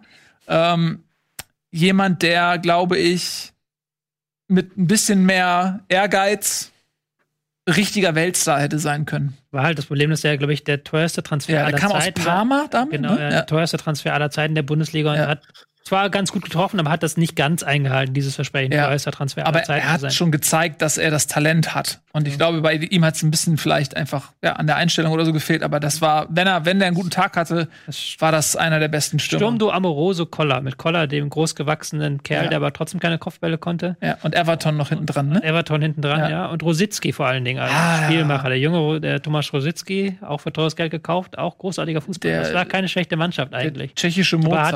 Aber hat dann den BVB so massiv in finanzielle Nöte gestürzt, diese Mannschaft, weil die einfach zu teuer war. Das stimmt, aber es war war eine richtig, richtig gute Mannschaft. Rositzky war einer meiner Lieblingsspieler zu der Zeit in der Bundesliga. Ein brillanter Fußballer, leider viel zu oft verletzt. Ganz, ganz oft verletzt gewesen, aber ganz, ganz toller Fußballer. Der hat richtig Spaß beim Zugucken. Kein Wort zu David Odonkor? Okay. Otto Addo übrigens, auch ein unterschätzter Fußballer. War auch oft verletzt, aber kennt ihr noch Otto Addo? Mhm. Der hat mir auch immer Spaß gemacht. Der war ein guter Kicker. Christian Wörns, der Einäugige unter den Blinden. Ja, also was Fjørtoft in Frankfurt ist, ist Otto Addo ja bei Borussia Dortmund. Ja. Nicht jeder erzielt mit einem Kreuzbandriss oder mit einem gerissenen Kreuzband ein Tor im UEFA Cup damals. Mhm. Ja. Kurz nochmal auf den Platz gehumpelt, Tor und wieder raus. Mhm. Kann man mal machen, ne? Ja. Übrigens hatte ich in dem Jahr 2001 habe ich ja mein Profi-Debüt quasi gegeben, damals zweite Liga, und durfte dann im Januar 2002 auch mit den Profis mit ins Trainingslager und dann haben wir gegen Dortmund tatsächlich ein Testspiel gemacht. Mhm. Und da durfte ich gegen Jan Koller spielen. Und wie alt war ich denn? 18 und habe noch 15 Kilo weniger gewogen als heute. Und dann spielst du gegen Jan Koller. Erstmals die spanische Sonne war weg, weil er stand vor mir und ich habe keine Sonne mehr gesehen. Und das war schon für mich als 18-Jährigen eine ziemlich geile Sache, gegen so Leute zu spielen, auch wenn wir irgendwie verloren haben. Aber gut, war halt Testspiel, aber war eine geile Erfahrung. Wie war das so, dich immer gegen eine Schrankwand zu lehnen im Strafraum? Ja, das, wie schon gesagt, wenn der vor dir steht, ist die Sonne weg und dann musst du den Ball suchen. Also du siehst den Ball wirklich nicht. Der ist halt einfach groß. Er ist groß. Aber ich fand den immer total faszinierend, weil der war irgendwie so wie so ein großer, sanfter Riese, so wie Valujev oder so. Der stand da wie so ein Troll irgendwie, so stand er da und hat aber jeden Ball festgemacht. Der wurde hoch angespielt. Und ich weiß noch, wie oft er so gefoult wurde und also so zu Boden gegangen ist und Schmerzen hatte, wo man gedacht hat, so, ey, komm, Alter, du bist 2,45 Meter, dir kann doch der Typ gar nicht wehtun. Ja, aber irgendwie musst du ihn ja bekämpfen. Ja. Was hat man denn gemacht? Getreten, geschubst, gezogen, Finger ins Auge, Nippel umgedreht. Ja. Ja. Was will man sonst machen? So, aber der Typ, ich weiß nicht, ich fand, der war eine Granate.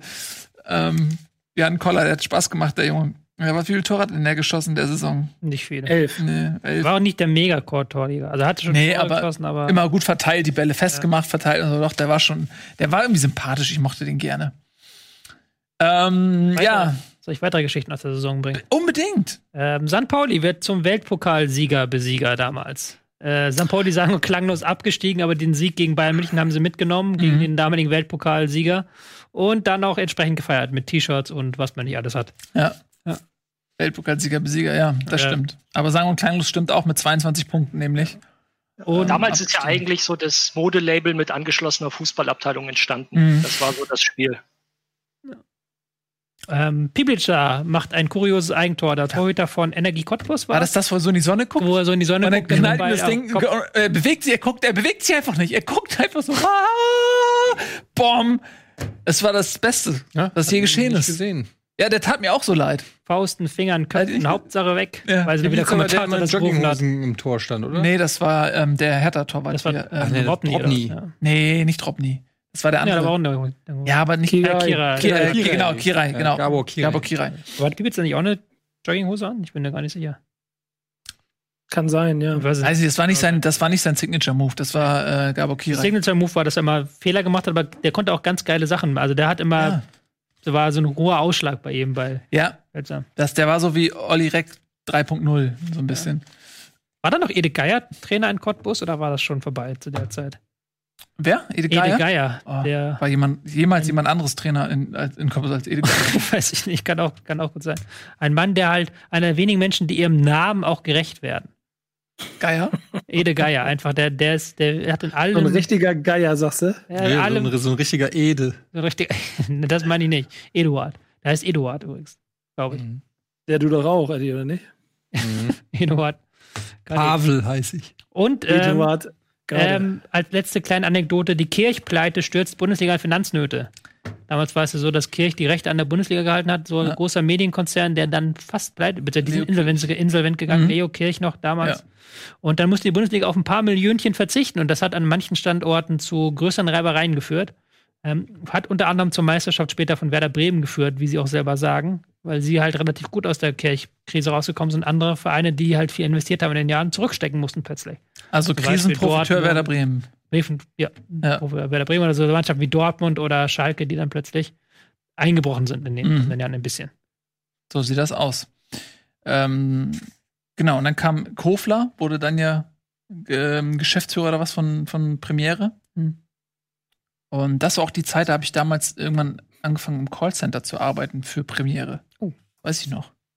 Ich habe bis heute, ist mein Handy-Anrufbeantworter eine wortwörtliche Übernahme des Textes, den wir damals benutzen mussten, um uns zu melden. Als Callcenter-Agent, wenn jemand angerufen hat. Keine Anekdote aus meinem Leben. Was war der absurdeste Anruf, den du da bekommen hast, als Premiere-Callcenter-Mitarbeiter? Weiß ich nicht mehr, da müsste ich zu lange nachdenken jetzt. Okay. Das würde jetzt kommen wir zur Saison 2002, 2003. Machen wir das doch. Mal wieder ein Meister aus München, überraschenderweise die Bayern, die seit Spieltag 5 oder 4 sogar durchgehend Tabellenführer waren. Aber diesmal mit König Ottmar. Ist er König eigentlich offiziell? Ich weiß es gar nicht. Ja, das ist ja schon ein paar Jahre da, ist, oder? Ja. Der ist schon. Wie wird man denn König? Entweder du startest einen blutigen Eroberungsfeldzug und krönst dich selbst. Hat er ja quasi gemacht bei den Bayern. Ne? Oder du wirst regulär durch die Erbfolge zum König ernannt. Okay, aber dann würde ich das zu ersterem hinzuzählen bei 75 Punkten und der zweite VfB Stuttgart mit 59 Punkten. Kann man schon von einem blutigen Feldzug reden. Ja. Mhm. Ottmar ist auch ein geiler Trainer gewesen, oder? Ja, Ottmar war ein richtig guter Trainer. Ich mochte den. Und der hat ja auch unfassbar... Ich würde sagen, der beste Trainer der Bundesliga. Überleg mal, was die deutsche Nationalmannschaft hätte werden können mit dem als Trainer. Weltmeister 2014. Weltmeister 2006. Weißt du nie, wie gut er ist? Das war ja das Rotationsprinzip damals, das war ja das Legendäre. Dass er es ja geschafft hat, die Stars an der Ballone zu halten, indem er immer rotiert hat und immer wieder einen anderen hat spielen lassen. Ja. Champions League, dann eine halbe Mannschaft ausgetauscht, wieder. Bei Laune gelassen. Ja. Ich weiß noch, als er mit Dortmund 1997 Champions League-Sieger wurde, da gab es einen Spieler, Feiersinger hieß der. Und der war Libero. Und dann war Sammer verletzt und der Feiersinger hat alle Spiele als Libero gemacht, richtig gut gespielt. Und dann war Sammer zum Finale wieder fit. Und weil man damals irgendwie relativ wenig Spieler mit in den Kader nehmen durfte, ist der dann rausgeflogen. Der Feiersinger oder der Sammer? Der Feiersinger ist aus der Mannschaft, durfte nicht in den Champions League-Finale spielen. Da hat... Ich weiß nicht, warum ich das erzähle, weil das Ottmar Hitzfeld ihn da rausrotiert hat. Irgendwie ist mir das in Erinnerung geblieben. Dieses tragische Einzelschicksal eines Gewinners, der keiner war. Hm. Aber er hat ja trotzdem seinen Anteil gehabt. Ja, das stimmt. Ja. Giovanni Elber, Claudio Pizarro, das ist ein ganz geiles Sturmduo. Vor allem Claudio Pizarro, bevor er 100 war. Ja. Roque Santa Cruz damals auch noch. Santa Cruz als Talent. Aber auch was man so liest, so Piotr Trochowski und Zwetschke Misimovic, damals noch aus der Jugend von den Bayern, die es dann beide bei den Bayern eigentlich nicht geschafft haben, aber dann in anderen Vereinen groß durchgestartet sind. Markus Vollner, auch so einer. Deißler mit seiner letzten Saison, glaube ich. Ich glaube, der hatte noch ein, zwei danach. Musste man. Mhm. Ja, das war schon souverän. Damals, ja, das muss man wirklich sagen. Abgestiegen übrigens. War noch ein paar Jahre dabei in der Bundesliga. Ja? War nicht viel gespielt. 2007 hat dann Deißler seine Karriere beendet. Bielefeld, Nürnberg, Cottbus damals abgestiegen. Rostock Klasse gehalten. 60 damals war wirklich etabliert in der Liga, muss man sagen. Auch Bochum. Guck mal, die Bayern waren ab dem. Ich glaube, Ralf will uns was sagen. Ab dem 5. Tabellen. Hashtag Breaking Kalou, irgendwas mit Breaking Kalou oder was? Ja, es gibt eine Stellungnahme der Hertha. Mhm. Oh. Okay. Kannst du die mal vorlesen?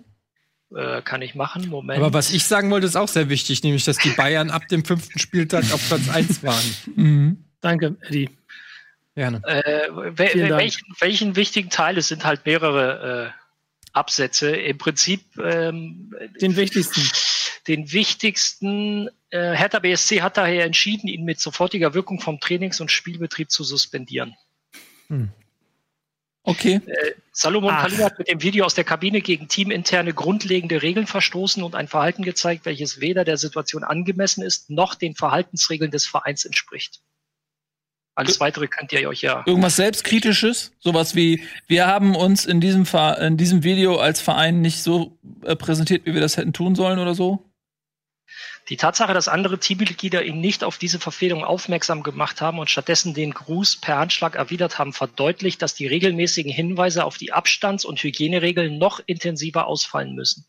Wir als Verein stehen zu der Verantwortung und gehen mit uns selbst kritisch ins Gericht, sowas in der Art? Nein. Kalou ist schuld, okay, alles klar. War zu erwarten, oder? Aber er hat sich auch selber geäußert. Salomon Kalou hat mit seinem Corona-Gesang den Eindruck erweckt, dass er sich des Ausmaßes der Corona-Pandemie nicht bewusst ist. Hierzu möchte Salomon Kalou, der sich vor allem in seinem Heimatland Elfenbeinküste für diverse soziale Projekte engagiert, Folgendes äußern. Es tut mir leid, wenn ich mit meinem Verhalten den Eindruck erweckt habe, dass ich Corona nicht ernst nehme. Dafür möchte ich mich entschuldigen. Das Gegenteil ist der Fall, denn ich mache mir vor allem auch über die Menschen in Afrika große Sorgen, denn dort ist die medizinische Versorgung bei weitem nicht so gut wie in Deutschland. Ich habe nicht wirklich nachgedacht und mich darüber gefreut, dass unsere Tests alle negativ waren. Zudem möchte ich mich auch bei dem im Video gezeigten entschuldigen, die nicht wussten, dass ich live sende und die ich nicht in eine solche Situation bringen wollte. Ja, ich weiß nicht, ich finde das, ich habe es jetzt auch nicht gelesen, aber nach dem, was du mir, alleine wenn dieser Spruch, da macht jemand was falsch, aber er engagiert sich in seiner Heimat für soziale Projekte, weiter im Text. Warum schreiben die das da rein? Einfach nur, um abzulenken und zu zeigen, ey, eigentlich ist er ein geiler Kerl und das, was er falsch gemacht hat, ändert nichts daran, dass er eigentlich ein guter Typ ist. So. Warum muss das da noch rein? Das ist so wie damals hier. Ich habe damals auch gesagt, ich habe auch eine Menge Tweets gehabt, die niemanden irgendwie beleidigen. Die Freude verbreitet haben in die Herzen. Warum, um das einfach mal in ein Gleichgewicht zu bringen. Ich meine, diese Relativierung ist unnötig. Also das war damals, wie hieß noch dieser Schauspieler, den jetzt keiner mehr kennt? House of Cards. Kevin Spacey. So, als er damals ertappt wurde, dass er da Scheiße gebaut hat und dann dreht er seine Entschuldigung, so um, ich bin schwul und komm, jetzt hat mein Coming Out und so weiter. Ja, okay, der ist schwul. So. Das ist eine Ablenkung, die nicht nötig ist. Deswegen, egal. Ich lese mir das nochmal in Ruhe durch, bevor ich das. Ich wollte es nur darauf hinweisen, weil es ja dann doch irgendwie tagesaktuell auch zur Sendung passt. So, 2000, wo waren wir? Naja, also die Bayern waren ab dem 5. Spieltag auf Platz 1. Punkt. Gleich mit Bochum am 5. Spieltag. Übrigens. Ja, HSV als Vierter, muss man auch mal sagen. Eingelaufen, safe als Vierter. Lächerliche 3 Punkte. Hinter Stuttgart, hätte auch Vizemeisterschaft sein können. Schade, knapp verfehlt. Ja, es ist eine eher langweilige Saison. Wir haben noch die Implosion von Bayer Leverkusen,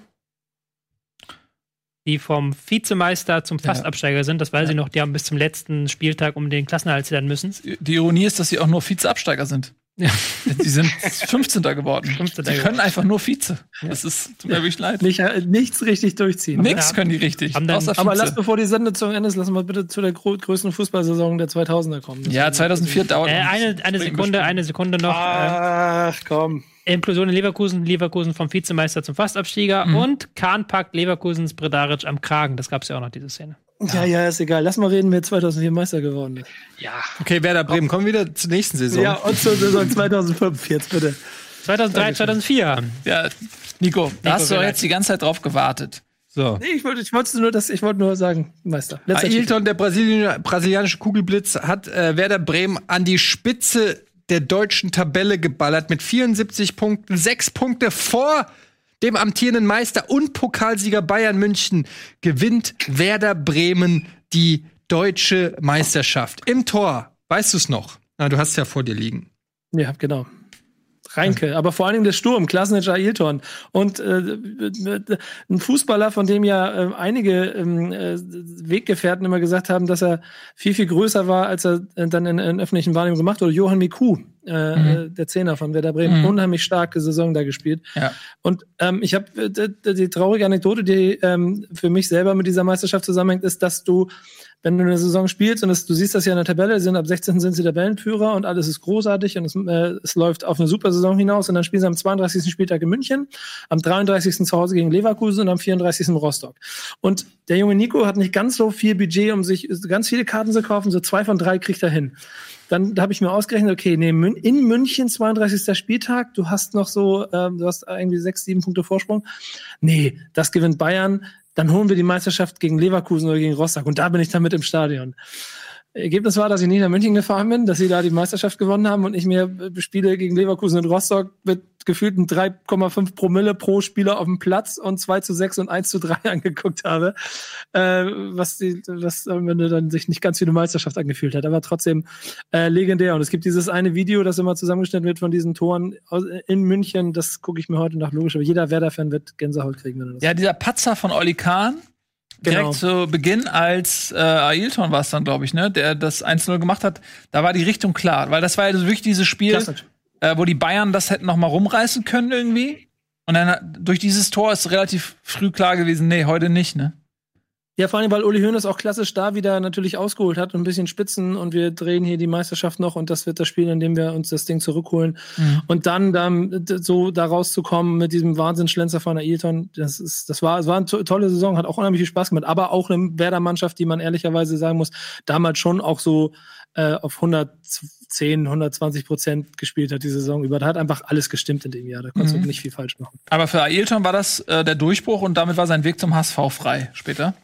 Zwischendurch noch, nach dieser Saison ist Ailton ja für extrem hohe Gehälter zu Schalke 04 gegangen, wo er dann komplett versagt hat. Ja. So. Er hat 14 Tore geschossen in einer Saison bei Schalke. Würde ich jetzt nicht als komplett versagt. Na, er hat 28 geschossen bei Werder. 28 Tore bei Werder Bremen. Also, und dafür hat er 3-mal so viel Gehalt gekriegt auf Schalke. Jetzt können wir nachrechnen, welcher Verein mehr Geld pro Tor ausgegeben hat. Er war halt auch sehr abhängig von den Pässen von Miku einfach. Ja. Der hatte eigentlich einen Move, aber schneller als der Gegner und ist dann hinter die Abwehr gesprintet. Und Miku hat ihm die Dinger mal so super geil aufgelegt. Genau. Ja, das ist die Bremer Tradition der Zehner, ne? Also, die war wirklich zu der Zeit Andi Herzog, Miku, dann Diego, Özil. Also, die haben wirklich immer es geschafft, ihre Zehner, die sie dann auch verloren hatten, wirklich adäquat zu ersetzen. Bis heute. Ja, halt. Ich muss auch sagen, in der Zeit, da war es für Bremen, ich glaube, du hast es ja selber gesagt, mit der Kirchkrise, die waren in der Lage, immer gute Spieler zu finden, die nicht gleich so teuer waren und die so ein bisschen unterm Radar stattgefunden haben. Und das sind noch die letzten Jahre, wo das auch ganz gut funktioniert hat. Es ist logischerweise aber, also wird nie wieder passieren, glaube ich. Das ist die letzte Meisterschaft von Werder Bremen, die ich in meinem Leben erleben werde. Das weiß man nicht. Nein, Nico, gib die Hoffnung nicht auf. Es ist wahrscheinlich, aber es ist. Ihr werdet diesmal, die Corona-Krise rettet euch dieses Jahr. Ich könnte jetzt einen sehr bösen Witz machen. Ja, komm, mach doch mal. Naja, nächstes Jahr haben sie eine gute Chance auf den Meistertitel. Burn! du meinst als FC Werder Bremen von 2020 in der Kreisliga Bremen-West? Nee, er meinte in der zweiten Liga. Es war ein Witz, dass ihr absteigt. Hast du schon verdrängt, wo ihr gerade tabellarisch steht? Aber ich habe es ja gerade gesagt. Aber ich gehe ja davon aus, dass es nicht weitergeht. Und dann ist ja Insolvenz. Und dann fangen wir alle von vorne. Nein, das ist ja Quatsch. Was passieren wird, ist, das wird natürlich weitergehen. Die Vereine werden am Ende des Tages gerettet werden. Und Werder Bremen wird auch gerettet. Entweder, weil die Saison abgebrochen wird und sie nicht als Absteiger gewertet werden. Szenario 1, Szenario 2, die Saison geht weiter und Bremen hat in dieser Pause die Wunden geleckt und die Negativfahrt gestoppt und wird sportlich den Klassenerhalt schaffen. Das sind die beiden Optionen. Kannst du mir später danken. Lass uns mal über den VfL Bochum reden. Ich habe keinerlei Erinnerung an den VfL. Weil sie in der Bundesliga werden. Ist doch mega. Ja, genau. Hier der Hubschrauber, Haschemian. Ja, und wer ist Trainer, ist die Frage. Ja, Haschemian. Da ist er. Der eigentliche Held der Saison. Mhm. Peter Neururer führt den VfL Bochum zu seinem besten Ergebnis. Platz 5 in der Bundesliga. Ja. Der UEFA Cup damit verbunden. So, schnell nächste Saison. Der Hubschrauber. Hast du so Interesse an der nächsten Saison? Nee, ich habe aber kein Interesse an dieser. Okay. Ja, nächste Saison ist Frankfurt eigentlich abgestiegen oder war das? Ja, ne? Ah, da haben wir. Mal wieder, ja. Fahrstuhlmannschaft. Mal wieder. Haben wir gar nicht drüber gesprochen. Warte mal, ich erinnere mich auch noch an das eine. War das 2004? Als sie abgestiegen sind? Willi Reimann. Das war damals das Thema, dass die Eintracht nicht den Trainer gewechselt hat. Die sind komplett mit Willi Reimann die gesamte Saison durch. Wo es danach immer hieß, da hätte man früher reagieren müssen. Und wer auch noch abgestiegen ist. Aber es gibt ja auch viele Leute, die sagen, Trainerwechsel bringt nichts, egal wie schlecht der performt. Aber da gehen die Meinungen halt auseinander. Wer auch abgestiegen ist und dann für lange Zeit weggeblieben ist, auch eine Mannschaft, die, als ich aufgewachsen bin und jung war, zur Bundesliga einfach dazugehört hat, war der TSV 1860 München, ja. Der in dieser Saison abgestiegen ist, nachdem er noch ein paar Jahre zuvor in der Champions League gespielt hat, die sie auch ein bisschen verkalkuliert hatten mit ihrem Geld und dann so gar nicht so schnell wiedergekommen sind, wie man das vielleicht gedacht hat und erwartet hat damals. Tja, so ist es. TSV 1860. Die kennen junge Leute nur noch aus Witzen über den Investor. Sonst kennen die jungen Leute, die wissen ja gar nicht mehr, dass das ein Bundesliga-Verein war und dass das Spiel Bayern München gegen 1860, das war schon eins der Highlights der Saison immer, diese Derbys. So, das wissen die Leute gar nicht mehr heutzutage. Ja. Das wissen gar nicht mehr, damals im Olympiastadion. Das war so ein bisschen wie Mailand. Ich meine, gut, 60 hatte nie so die Strahlkraft wie Inter oder AC, aber so das war so ein Stadtderby. Das gab es sonst maximal HSV gegen St. Pauli. Aber auch nicht so oft. Und das war schon, und vor allem in München so dieses zweigeteilte Blau-Weiß, viel Blau-Weiß in München selbst, wurde mir mal gesagt, weil ich, ob das stimmt, dass eher so der Stadtkern eher so blau-weiß ist, also 60 und Bayern eher so ein bisschen im Umland. Und das Umland ist bis in den Norden rein. Entschuldigung. Was? Entschuldigung, tut mir leid. Ich verstehe nur die Hälfte, deswegen Entschuldigung, dass ich reingesprochen habe. Ich wollte nur dazu sagen, dass das Highlight in dieser Konstellation ja die Saison 2000 war, als sie beide in die Champions League, zumindest also Erster und Vierter, da war es ja wirklich auch ein Duell auf nahezu Augenhöhe zwischen den beiden Vereinen, was nie wieder passiert ist. Ja. Tja, so ist das. Gut, wir wollten die Saison eigentlich schon ad acta legen und die 2004-2005er Saison angehen. Bayern München hat einen neuen Trainer, nämlich Felix Magath, ne? Das war sein erstes Jahr, ne? Als er das Double geholt hat. Der BVB auch sicherlich noch gebeutelt durch die Kirchkrise, beinahe Insolvenz, musste gerettet werden und Klopp, der dann später den BVB zu neuen Höhen führen sollte, startet bei Mainz als Bundesliga-Trainer. Da gab es ja in der zweiten Liga auch schon in den Jahren davor diese dramatischen Aufstiegsspiele, auch wieder mit Frankfurter Beteiligung übrigens, als Mainz eigentlich schon aufgestiegen war. Und dann hat Frankfurt aber irgendwie in letzter Minute noch ein Tor gehabt. War da nicht Braunschweig noch dabei? 6-3 gegen Reutlingen war das, glaube ich. Das war auch wieder so ein kurioses Ding, wo sie, glaube ich, 6 Tore brauchten oder so, um aufzusteigen. Das ging hin und her die ganze Zeit. Es war dauernd abgestiegen, dann haben sie noch ein Tor geschossen, dann waren sie wieder aufgestiegen, dann wieder da ein Tor, also das weiß ich noch, das ging auch bis zur letzten Sekunde. Völlig verrückt und auch da mit dem glücklicheren Ende für Frankfurt und Mainz sollte dann aber eben im Jahre 2004, 2005 seine erste Bundesliga-Saison unter Club hinlegen. Wirst du nach Wörtern bezahlt? Warum? Weil du es gerade so eilig hast. Das ist doch eine schöne Saison, die 2004er. Ja, aber das ist ja nur eine Anekdote von vielen. Ach so, ja. Wir haben ja noch viel mehr zu erzählen. Ja. Unter anderem der Holzer-Skandal. Wie hast du das damals erlebt? Erste Runde in Paderborn? Ja, so wie alle das erlebt haben. Ich habe eine Anekdote dazu. Hast du auch eine Anekdote? Mach du zuerst mal. Bitte. Ich habe zwei Spiele unter Holzer gespielt, die nachträglich dann, oder wo er zugegeben hat, dass er die verschoben hat. Erzähl mal. 2-3, 2-4, der letzte Spieltag in Braunschweig, Regionalliga Nord, also damals war die dritte Liga die Regionalliga zweigeteilt. Eins der wenigen Spiele, in dem ich auch ein Tor geschossen habe. Aber er hat uns damals 2 Tore mit seiner Assistentin aberkannt, wo keiner wusste, warum. Es kam nachher heraus, dass Braunschweig gewinnen musste, damit er, ich glaube, 10.000 Euro und einen Plasmafernseher bekommt. Und in der Saison 04-05 dann ein Heimspiel gegen den VfB Lübeck. Haben wir zur Halbzeit 2-0 geführt, Endstand 2-2 und das war genau das, was die alle wollten, nämlich dass St. Pauli zur Halbzeit führt und am Ende unentschieden und dafür hat er dann gesorgt. Nach dem ersten Spiel in Braunschweig weiß ich noch, es war der letzte Spieltag, es ging um nichts mehr, habe ich meinen Vater angerufen und habe gesagt, Papa, wenn es heute um was gehen würde, hätte unser Trainer den aufgefressen, irgendwas war heute nicht sauber. Aber du glaubst ja nicht an Spielmanipulation. Also das war etwas, was ja für uns alle völlig außerhalb jeglicher Vorstellung war. Und es war dann halt so, ja, okay, letzter Spieltag, ja komm, lass uns Urlaub machen. Wenn es um was gegangen wäre, ich glaube wirklich, unser Trainer hätte ihn, Andreas Bergmann, hätte ihn damals aufgefressen. Und das gegen Lübeck war aber tatsächlich. Aber das wäre auch eine Szene gewesen, ne? Wenn man sich das mal vorstellt, dass euer Trainer dann dahin läuft und den wirklich auffrisst. Und es dauert ja auch lange, weil richtig, der Holzer war ja auch recht groß. Bis du so 2 Meter aufgefressen hast? Das Schlimme ist wirklich, Robert Holzer war ein guter Schiedsrichter. Der war in ganz jungen Jahren schon sehr, sehr weit. Ich glaube, der war 24 und hat schon zweite Liga gepfiffen. Also Mitte 20 hat zweite Liga gepfiffen. Und wenn er normal gepfiffen hat, war der wirklich gut. Jetzt seine rein fachlichen Entscheidungen. Und hat dann halt so einen Scheiß gebaut.